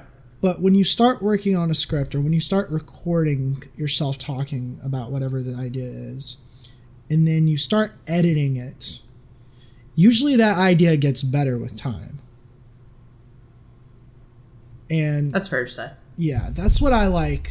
That's one of the things I like about the video process, is not only are you seeing your idea come to life, which is not going to happen if you waste around too much time, but also usually it could even be better than the idea that you had to start off with. Right. Typically the ideas that like don't change from like the starting point of like coming up with the idea all the way to releasing the video can be some of the most boring to work on because you know everything, right? Like you know exactly what you want to do, and then you just do it, and then you edit it, and there's no surprises, there's no anything interesting, there's nothing to challenge you creatively. You just kind of like work on the video and you upload it, and you're like, that was all right, like nothing amazing, right? Just sort of like a run of the day experience, like whatever. Typically, some of the most fun I've had in editing is an idea that like I didn't have like a lot of expectations for, or maybe like I wanted to try something new with it or challenge myself with some editing technique or whatever. Mm-hmm. And by the time it got to editing, I could change and add so much to it to sort of make it my own that the idea was still interesting. Even hours later, like as I was editing it, even hours later after like I uploaded it, like it was still fresh and interesting to me. Despite all the work I'd put into it, despite all the time I had spent with the idea, by the end of it, I was still like in love and interested with it because it changed, because it evolved. It didn't stay the same, didn't stay stagnant. It wasn't boring the whole way through. Like, no, like I took the idea and turned it into my own fun and interesting thing, and it kept me sane while I had to edit and do all the boring shit attached to it. Right. And because, you know, part of editing is boring, you know, not every single little thing is exciting.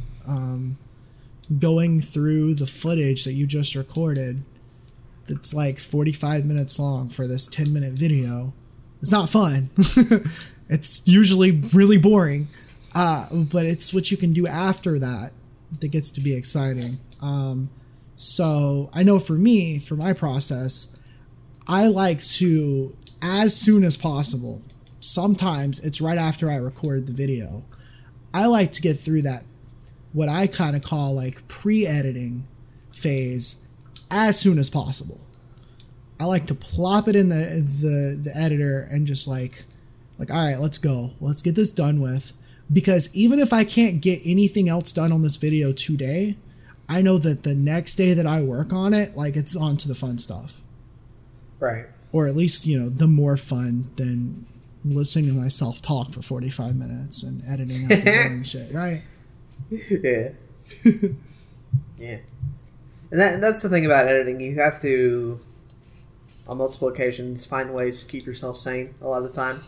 And for some people, that means, like, listening to music while you're going through the video side of things, or taking a break when things get too boring, or doing like Zach does and literally, like, taking a part of it and then leaving it and coming back the next day, or you know, my end of things where, like, I want to try something new and weird with it. And that's what keeps me sane, is the challenge of, like, trying something new.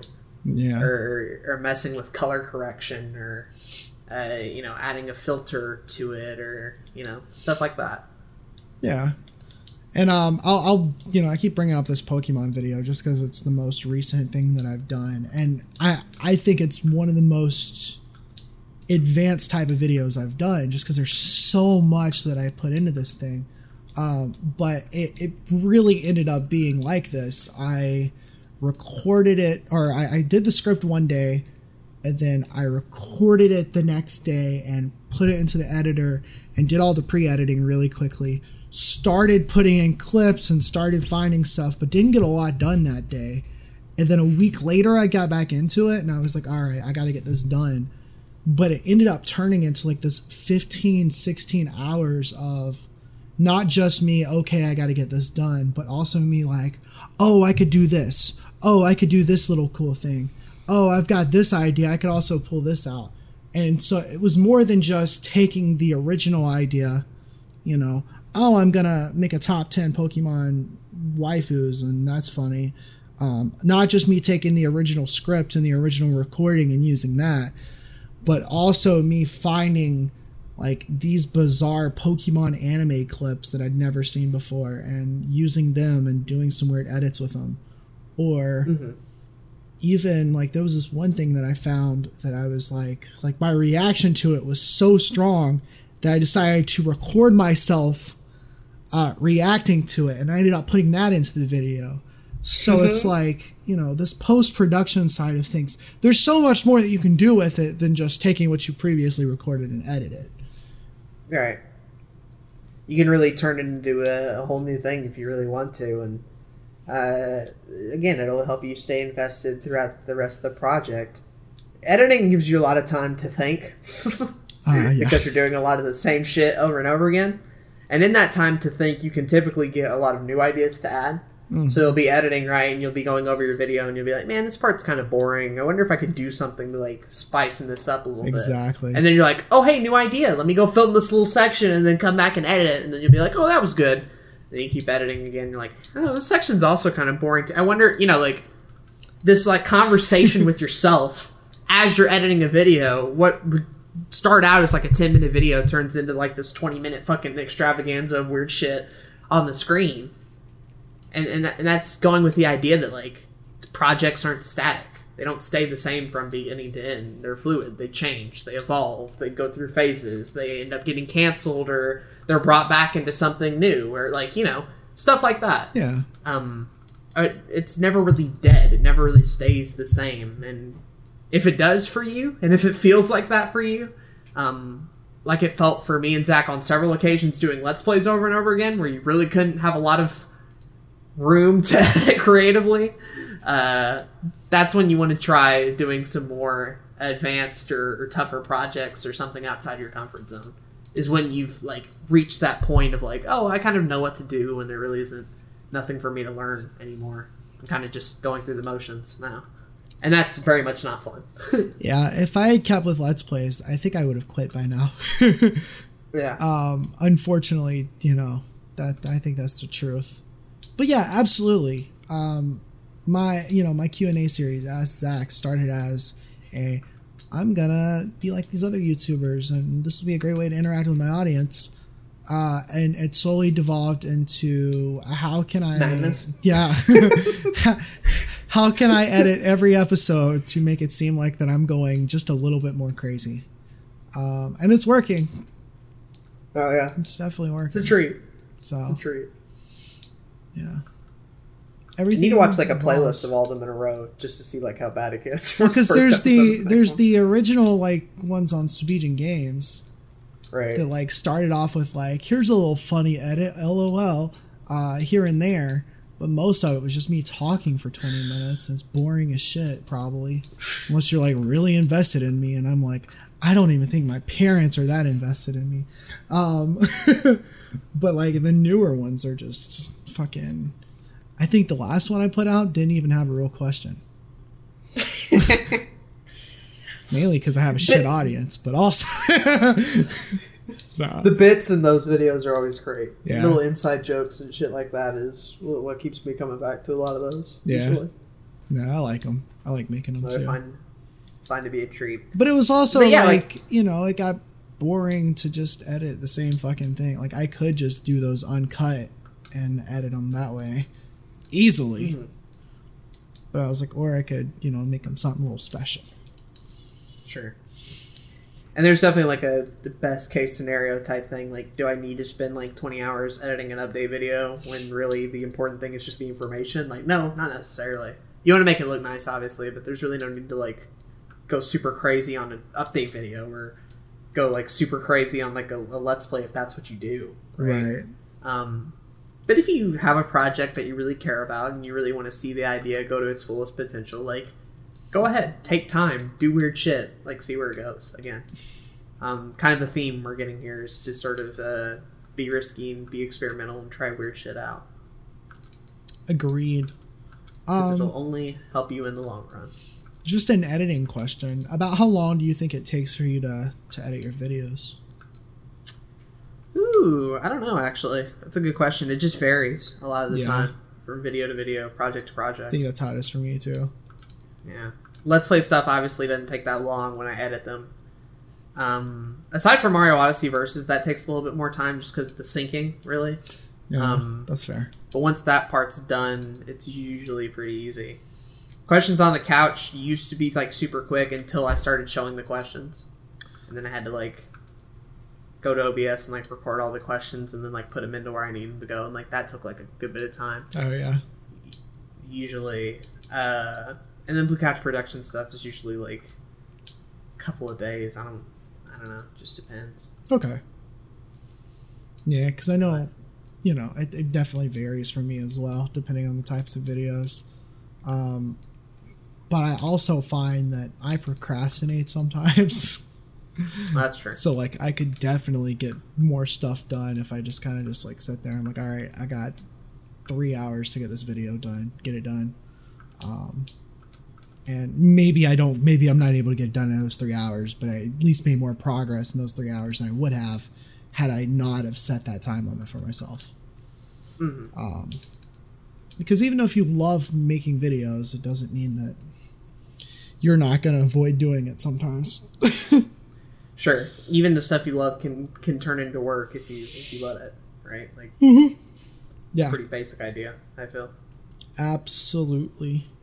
I think also for me, editing wise, I try to get the easy shit done earlier in the week. So like Let's Play stuff, I try to get done on the weekends. For the gaming channel, I try to get it done as quickly as I can. I'm trying to get ahead on that stuff so I don't have to worry about it, so I can like, you know, get my own stuff done. Podcast, I would say I get ahead on that shit, but then like last night I actually edited the episode, or the night before I edited the episode that came out on Sunday. So, but that doesn't take a lot of time. So, you know, I can spend 30 minutes here making sure that the audio is synced, making sure that the audio is mastered while I'm watching another video on YouTube, you know, so mm-hmm. not that big of a deal. But yeah. Fair enough. And then I get a lot of my editing ideas just by watching a lot of different videos. I watch a lot of YouTube, and especially early on, by like a couple of years ago, when I was trying to get more into editing and I was trying to figure out, you know, how do I do this thing? How do I do this thing? I was like studying some of my favorite YouTubers. Trying to figure out how they did certain things. And I still do that. And if I see a cool thing in a video, I'm like, how can I do that? And just looking up a couple tutorials, figuring out what they call it. And it goes a long way. Definitely goes a long way. Yeah, and editing, too, is something you got to keep in mind. It's obviously a skill that, like, grows. So yes, when you're starting out, you're not expected to be able to do a lot other than like basic cuts and some basic audio editing. And for many, that's fine, right? Like the important thing is that the video is like visible and you can watch it and there's not like technical difficulties. Like that's the main practical purpose of editing. Mm-hmm. All the shit we're talking about is like stuff you can come across in like your second or third year when you want to try to visually spice things up. Not necessarily things that are required per se, but really go a long way into making you stand out from the crowd and from other YouTube videos as a result. But if you're just starting out, man, like do yourself a little bit of basic cuts here and there, get comfortable with that and then work your way up to some of the more tougher stuff. Obviously, it'll depend from person to person usually. Like a lot of this video process stuff does actually. Now that I think about it. Exactly. And maybe we'll try to do a full video or a full episode on video editing if we can figure out how exactly we want to do that, since Jay did recommend that topic. We'll figure out what we can do with it. Exactly. But yeah, that's the video editing process, the video editing section of things. The next thing for me is usually the thumbnail. And most of the time, I'm making the thumbnail while the video is uploading. That's a real bad part to do it. So that happens. Not as often as it used to be. Sometimes I'll be in the middle of making the video and I'll be like, oh, you know what? I have this idea for the thumbnail. And I'll be like, oh, let me go do this thumbnail right quick. Because I'm trying to get into like more clickable thumbnails and all that kind of stuff lately. But also it helps to have templates for your thumbnails. Having everything look somewhat similar, but still stand out against each other, especially for like Let's Plays and all that kind of stuff. It's very, very easy to do that, but you know. For Blue Couch Productions, I took a good bit of time getting a template for all the thumbnails made and done before I like worked on videos mainly. So like the whole triangle thing that I used to have was done before I started working on a lot of the tougher videos, and that became sort of a pattern as it kept going with the like Hawaiian stuff in the background and all that sort of thing. Really working on like the aesthetic and the layout of each thumbnail before I started making videos really helped me on the long run, because like once a video was done editing, I already had the format and the template. I just popped a couple of images in there, added way too much fucking drop shadow and called it a day. So yeah, that was me. Yeah.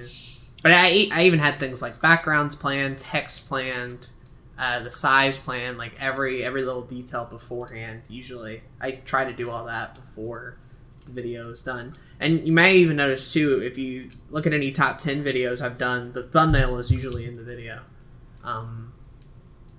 Yeah. So the top 10 Smash Brothers characters, Johto Pokemon, and Kanto Pokemon, the thumbnail is actually in there. Of course, now it's kind of like invalid because they've all changed recently, but it's still there. So, do you ever have moments where you make a thumbnail and you're like, nah, I don't like that one, I'm gonna do a different one? Or because you have this kind of template going throughout your whole channel, do you usually have it set in stone? I usually like the template. There are some occasions where I post it onto Discord, or I look back and see it on the YouTube channel and been like, man, that kind of looks a little shitty. So I'll like change it like a minute or two after the video came out. Yeah. Just to make it something that looks a little bit better. Because what looked good in GIMP turns out didn't look good in other places. And sometimes I have to readjust the drop shadow or the text or things like that. So I'll readjust it and then add a new one back and all that sort of stuff. Aside from those cases, though, typically I just like doing them all by series or by batch. So if I'm going to work on rebranding the Blue Couch Productions thumbnails, I'm going to do all of them, usually, like near each other, just so they're all uniform. That makes sense. I like having all mine clean and like you clearly know what each one is, and they're all color coded and shit. Yeah, saves a lot for sure. I know for me, I tend to, especially here lately, you basically thumbnails is a whole nother like set of skills that you have to have as a YouTuber. It's like if you thought editing was a skill that you need to have, you also need to have graphic design, because having one skill is not enough. So it's something that you kind of grow as well, just like editing. I've gotten much better at making thumbnails over the last couple of years than I have before that, so I'll make a couple of thumbnail designs usually and try to figure out what I want to do best. Sometimes I'll change thumbnails couple months later, a week later. It just depends on whether or not I still like what's there, but I'm kind of good with what I have now, especially since I'm about to move forward into this new show idea. I've got to make a whole new set of like figuring out exactly how that template is going to go, and then figuring out how I can make each thumbnail just a, you know, a little bit more unique against each other. Well, that's one of the benefits too of having Let's Plays, is that you know what series you're going to do, so you can get all the thumbnails done typically in a very short amount of time, and you don't even have to worry about it, right? Yeah. Long form series and content, you can just have all those thumbnails done and you're good and you can move on, as opposed to other channels that do like one video a week type stuff where like each one has to be similar to the last one but also different enough to stand out, right? Scott the Waz in particular does a pretty good job of this, of like typically every thumbnail is going to have that blue little rectangle in there, and typically it's going to have Scott somewhere in there. Yeah. Aside from that, though, you have no idea what you're going to get, usually. Random images on the screen, random text on the screen. Sometimes they're aligned different ways. It's kind of a mess, shadows. But it works. Like, yeah, yeah. Consistency in a few elements, but usually each thumbnail is different from the last. Gerard's branding on the Completionist and that New Game Plus and all that shit's pretty good, too. Where all of that stuff is so uniform. Like, you get the Completionist logo, you get, like, the game, basically, and Gerard's head somewhere on it, usually. Or him, like, doing a pose, or, like, you know, fitting into the role, or whatever, having a beard on it, basically. It's all this, like, really cartoony, really nice-looking thumbnails. But they're all super consistent with each other. He, like, commissioned somebody to do the artwork for it, which is really cool. Yeah. For the Lions on Our Gaming channel, I did all the artwork for that. So we have like all the faces of everybody that's in the series on those. And then I just got like a background. I made those like simple as fuck because I spent all the time on the artwork, and I was like, all right, we're going to make those simple. But I think simple works on thumbnails. And I think a lot of people typically overdo thumbnails more so than the opposite. It's usually I'm pretty sterile and stable and like clean to a fault usually. Yeah. Where I'll much prefer like a clean looking thumbnail over like something exciting and interesting sometimes. Which is good, I think. And that can be a fault to some case, but like on the other hand, I like being able to look at a video and being like, what is this again? Oh yeah, that series, this thing, cool. Right? There's no guessing with my thumbnails. You kind of know exactly what the fuck you're getting right away, and I appreciate that. Yeah, I had some thumbnails back in the day that were like, let me throw 30 different things on this thumbnail. And all it is like, let's play Ocarina of Time. Like, calm down, Zach. Calm down. Just throw a logo on it and call it a day. Yeah, I know there was a couple thumbnails specifically that were just awful. But that channel's dead now, so it doesn't even matter. Yeah, thumbnails are important, obviously. We're going to talk all about that next week. So get hype for that SEO. Oh, yeah, SEO. Boy, we could spend a whole episode on graphic design stuff. We could. Which is interesting, too, because, like, I've never taken a class on it until, like, just now. That's cool you're taking. So it's interesting. I'm taking, like, media design stuff, so it goes over, like, principles and all that sort of stuff, elements and all that sort of thing. Yeah. And, like, yeah, you really do learn those lessons on your own, figuring it out by yourself than you would in a class. The only difference is, like, you got to make a lot of shitty thumbnails by yourself before you can get something good. Oh, yeah. In a class, you can take the class and, like, know what you're doing, right, basically. So also, turns out MS Paint doesn't help out. Who would have thought? Yeah. Who would have thought that it's actually a shitty program for 4-year-olds? That's the Danku Franku aesthetic right there, boy. Turns out when I was 4 and I used that program, that I was the target audience, and that I shouldn't have used it when I was 16 and started making thumbnails for my YouTube channel. Who would have thought? Yeah. But that's the video making process. And then, because after thumbnails are done, I upload my video, I do my SEO, which we'll talk about next week. Yeah, get hyped. And put it in playlists and market it. Yep. And that's not really video process stuff. Video it could process. All be their own. It just kind of happens. Exactly. Yeah. But if you want to hear about marketing exactly. Go listen to that. We're on the same wavelength there. Hell yeah. Is there anything else that we wanted to mention? Maybe something that didn't get covered as much, or any like additional little wiki bats or Yeah, store number. So we kind of talked about it during the YouTube burnout episode. We've talked about it before, but one of my big things in my video making process is I do like to do things in bulk. So if I can bulk write scripts, I do that. If I can bulk record things, I do that. If I can bulk edit things, I do that. If I can bulk make thumbnails, I'll do that. Bulk uploading, bulk rendering, like literally as much bulk stuff as I can do, I do it. Especially with the Let's Play stuff. And I'm hoping to do that with this new show that I'm working on, because if I don't, that show is going to be hell to produce. Hell yeah. Other than that, like literally the biggest thing that you just want to do is just, Gary V says this a lot, and it's macro patience, micro speed. And basically what that means is get fast at your day-to-day stuff. So, you know, during your process, figure out the things that are going to make you faster. Learn your keyboard shortcuts for your editing software. Learn how to batch make thumbnails. There's just like, if all your thumbnails for a Let's Play series are the exact same, there's a tutorial out there that shows you exactly how to take a text document, write the numbers 1 through 30 down on the text document, plug it into an algorithm, it'll shoot out 30 thumbnails for you instead of you having to save them back to back. It's really awesome. Found this out like 3 years ago. Saves a lot of time. Learn these like little things that are going to make you become quicker. Or figure out presets for your editing software. Figure out maybe you write faster in the morning and you're able to record better in the evening. You know, whatever it may be. Figure out the little quirks that you need to figure out to make your process quicker so that you can spend more time making content in the long run. Agreed.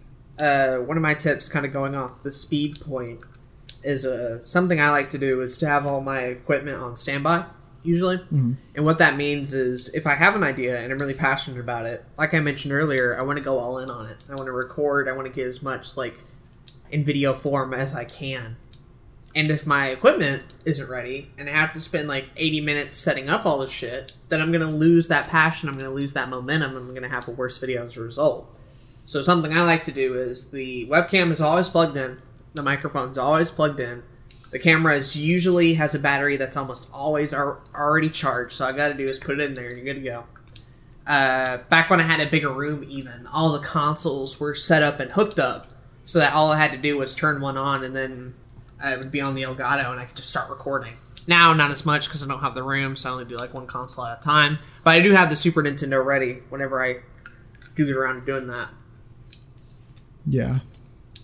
Having your equipment at the ready can save you so much time.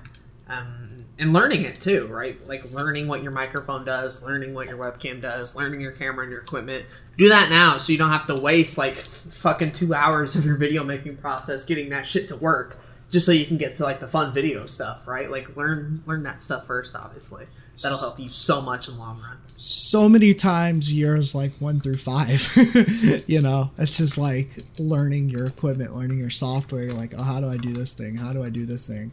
The reasons I'm able to pump out a video in like a day if I need to is because I know my software. I know my equipment. I can record a video in 15 minutes, you know. It's these things that really do save you an enormous amount of time. I'm even like considering, so I've got this bookshelf in my room and I got it set up so that I could record videos in front of that. But in order for me to record that, I have to move around so many things to get my microphone right next to my face. I have to like stack it on like some containers and stuff. And I have to get my lights set up. It's a pain in the ass. So I'm either going to have to record this daily show. I'm either going to have to like record a few days in a row, like in one day, which I'm going to plan on doing anyways. Or I might just have to ditch the idea of recording in front of this thing and just stick to the webcam, because that's going to burn me out if I can't get that situated in a way to I can just kind of pick up and go if I need to record that day. one of the smartest things I ever did was, again, back when I had a bigger room, is I was resituating my room, and I realized that I didn't have enough room for both my couch and my computer chair, because the couch takes up a lot of room and a lot of space, and either I had the couch there or I had the computer chair there. It was one or the other, basically. And I thought to myself, what if I use my couch as said computer chair? And you may be thinking, like, Aiden, like, what? It's not a big deal. Who gives a shit, basically. What ended up happening, though, is because I film a lot of videos in front of the couch, Blue Couch Reviews, Questions on the Couch, even Midnight Vlogs to a certain extent, having my couch as a computer chair meant that I could just turn on the camera and literally have my background right there in front of me. I didn't have to move shit around. I didn't have to set everything up. The lights were literally right beside the desk, so I could just turn them on one, two, and we're gonna get to recording, right? Right. Because before, I had to get out of my computer chair. I had to set everything up on the wall where the couch was, meaning the lights, the camera, the webcam, everything. Test it a few times, make sure it was working, and like walk physically back and forth. Back to the computer, back to the set, back to the computer, back to the set, all the shit. With a couch as a computer chair, I'm right there. I can access everything, I can mess with everything, webcam's good, this is good, this is good, background's already good, I already thought of that, go. And unfortunately it didn't last too long because smaller rooms and shit like that, but like, and obviously I don't have it in this college apartment, although I've thought about it before, or the college dorm, although I've thought about it before. But that was a really good idea that saved me a lot of time and was one of the few advantages of having furniture as a mascot, basically. Yeah, for sure. And I'm even thinking about like moving my desk away from this wall and just like pushing it closer to my bookshelf so that I can put my tripod behind my desk and have it set up that way. And I might do that. It just depends on if the cord's long enough to reach the, you know, the wall so it can be plugged in. But, you know, figuring out these little things that'll make your life easier in the long haul so that you can record more. So you know, because we've talked about it before. A lot of people make excuses and they're like, I can't do this thing because, you know, I have to set this equipment up all, you know, it takes 30 minutes, 45 minutes to set up equipment and I only have an hour to record a video. How am I going to make videos? Figure out a way to set up the equipment faster, right? Like, it's the small things. It really is the small things that'll make it quicker and that'll make things easier for you. They add up super quickly too, in terms of time. Yes, and it can get away from you in all sorts of crazy ways. Cool. Well, that's all I got. Yeah. Unless you've got a solution on how to shut ideas off from my brain, because that's the thing I need. I don't think I'm a neuroscientist nor a psychiatrist. So yeah, I need one of those. I'm out of luck on those two things. But anyway, that was pretty much all I had too. By the way, so cool. We're good. Well, let's get into those comment boys.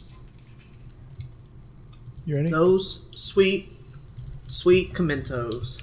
Hell yeah. Never gets old. All right. I guess I'll always ask this like I usually do. Any from the emails or the Twitters or we don't other have platforms? Anything.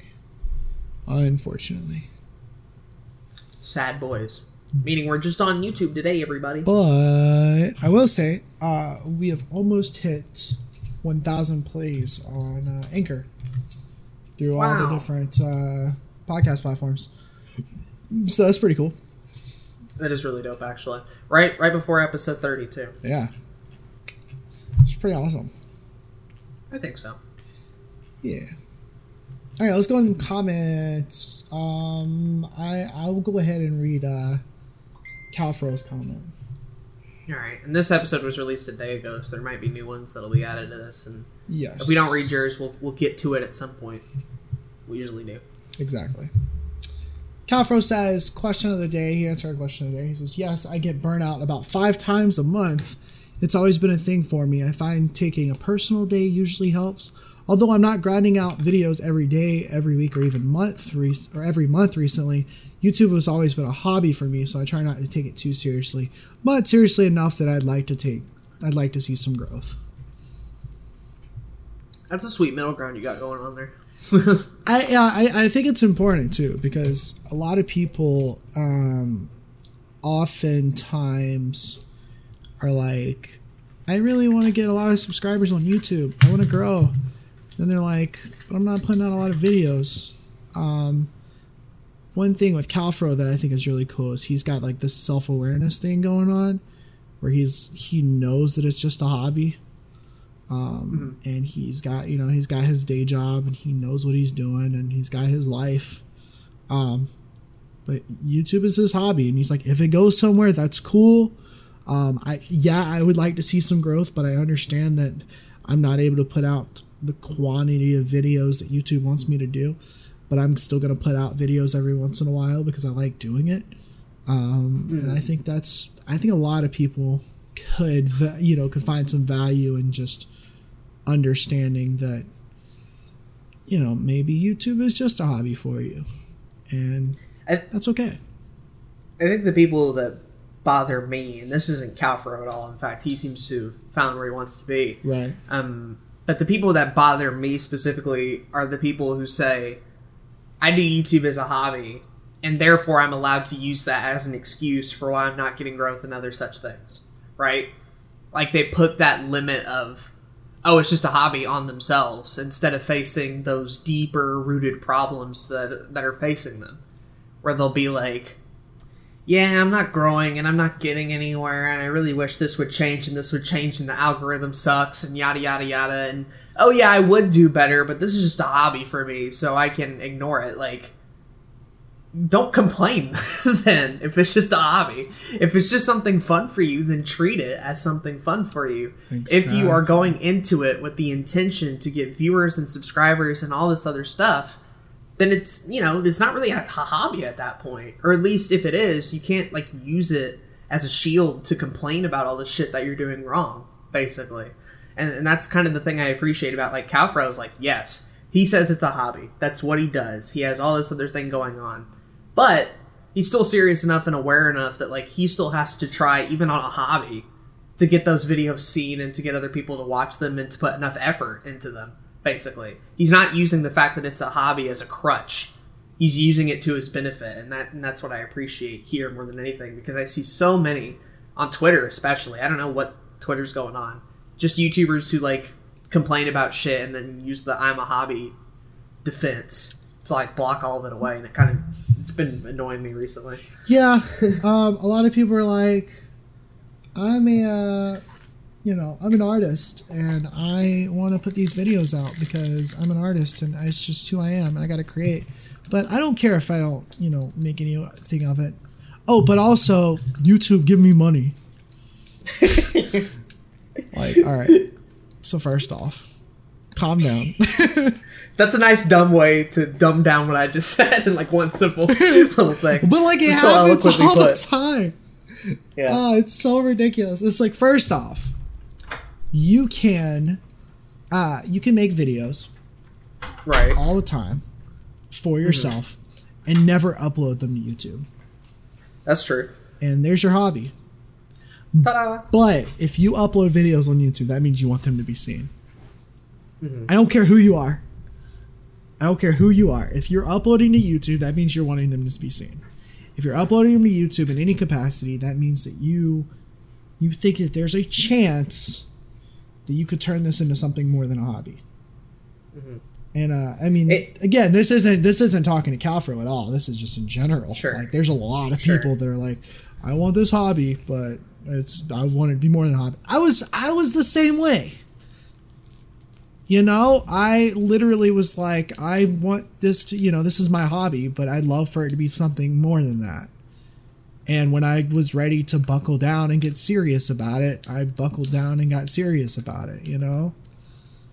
It's just the idea for me that, like, because it's a hobby, I don't have to try.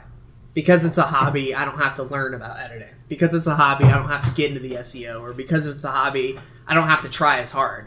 Like, no, still try, still do things that are interesting, still grow, obviously. Just because it's a hobby, that should be like a benefit, not a curse. Not something that you have to go back on every 2 seconds when someone calls you out for, like, lazy videos or something like that. Like, no, own up to it. Like, grow, improve, honestly.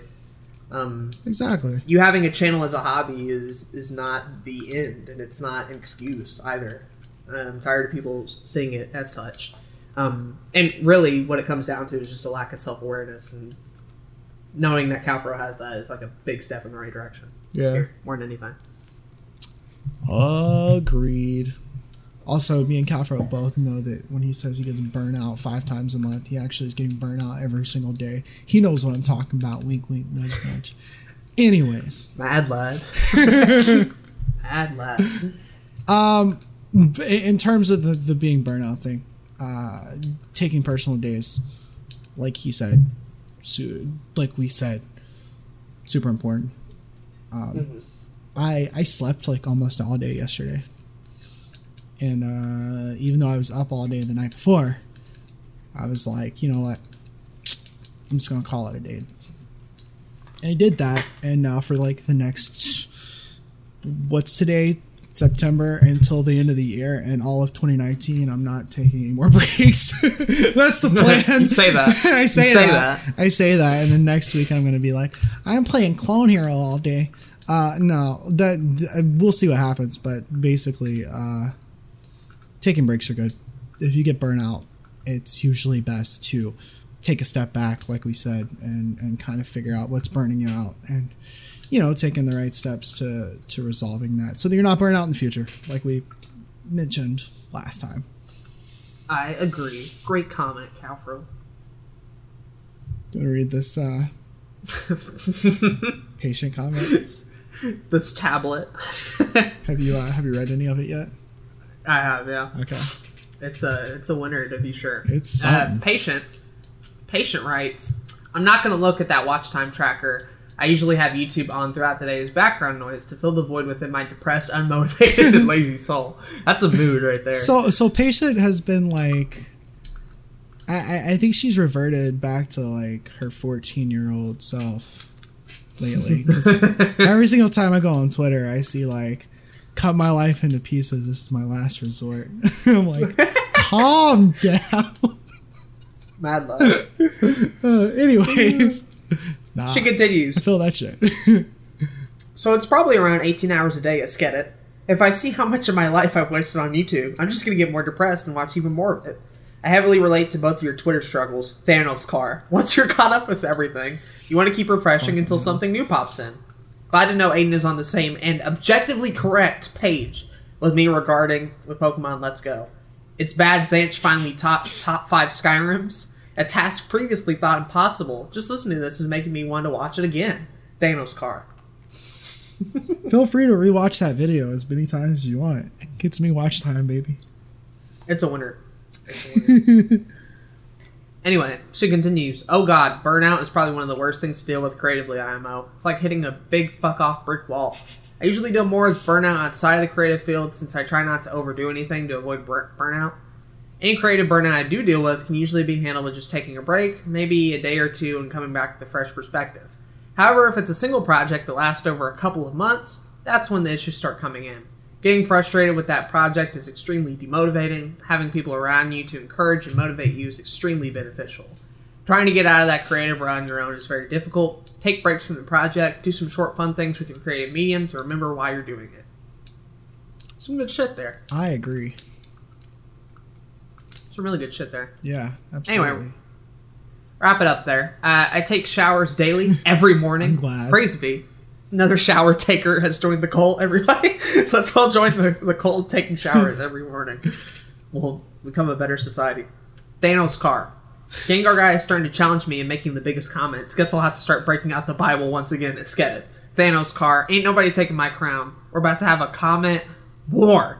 Question of the day. Answered it in my comment. Question of the day number 2. It's not. I'd explain more, but I don't need to. It's bad. I'll save that comment for a later date. Mr. Zanch. Snitchinder. Thanos car.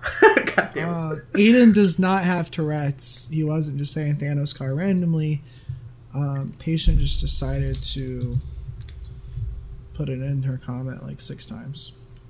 See, the thing about this is, like, we recorded this a week ago, and already in that time, Thanos' car is now a dead meme. And Bongo Cat is the true, real smart meme. Bongo Cat's great. That she should have put in this comment. That's a great fucking meme. Yeah.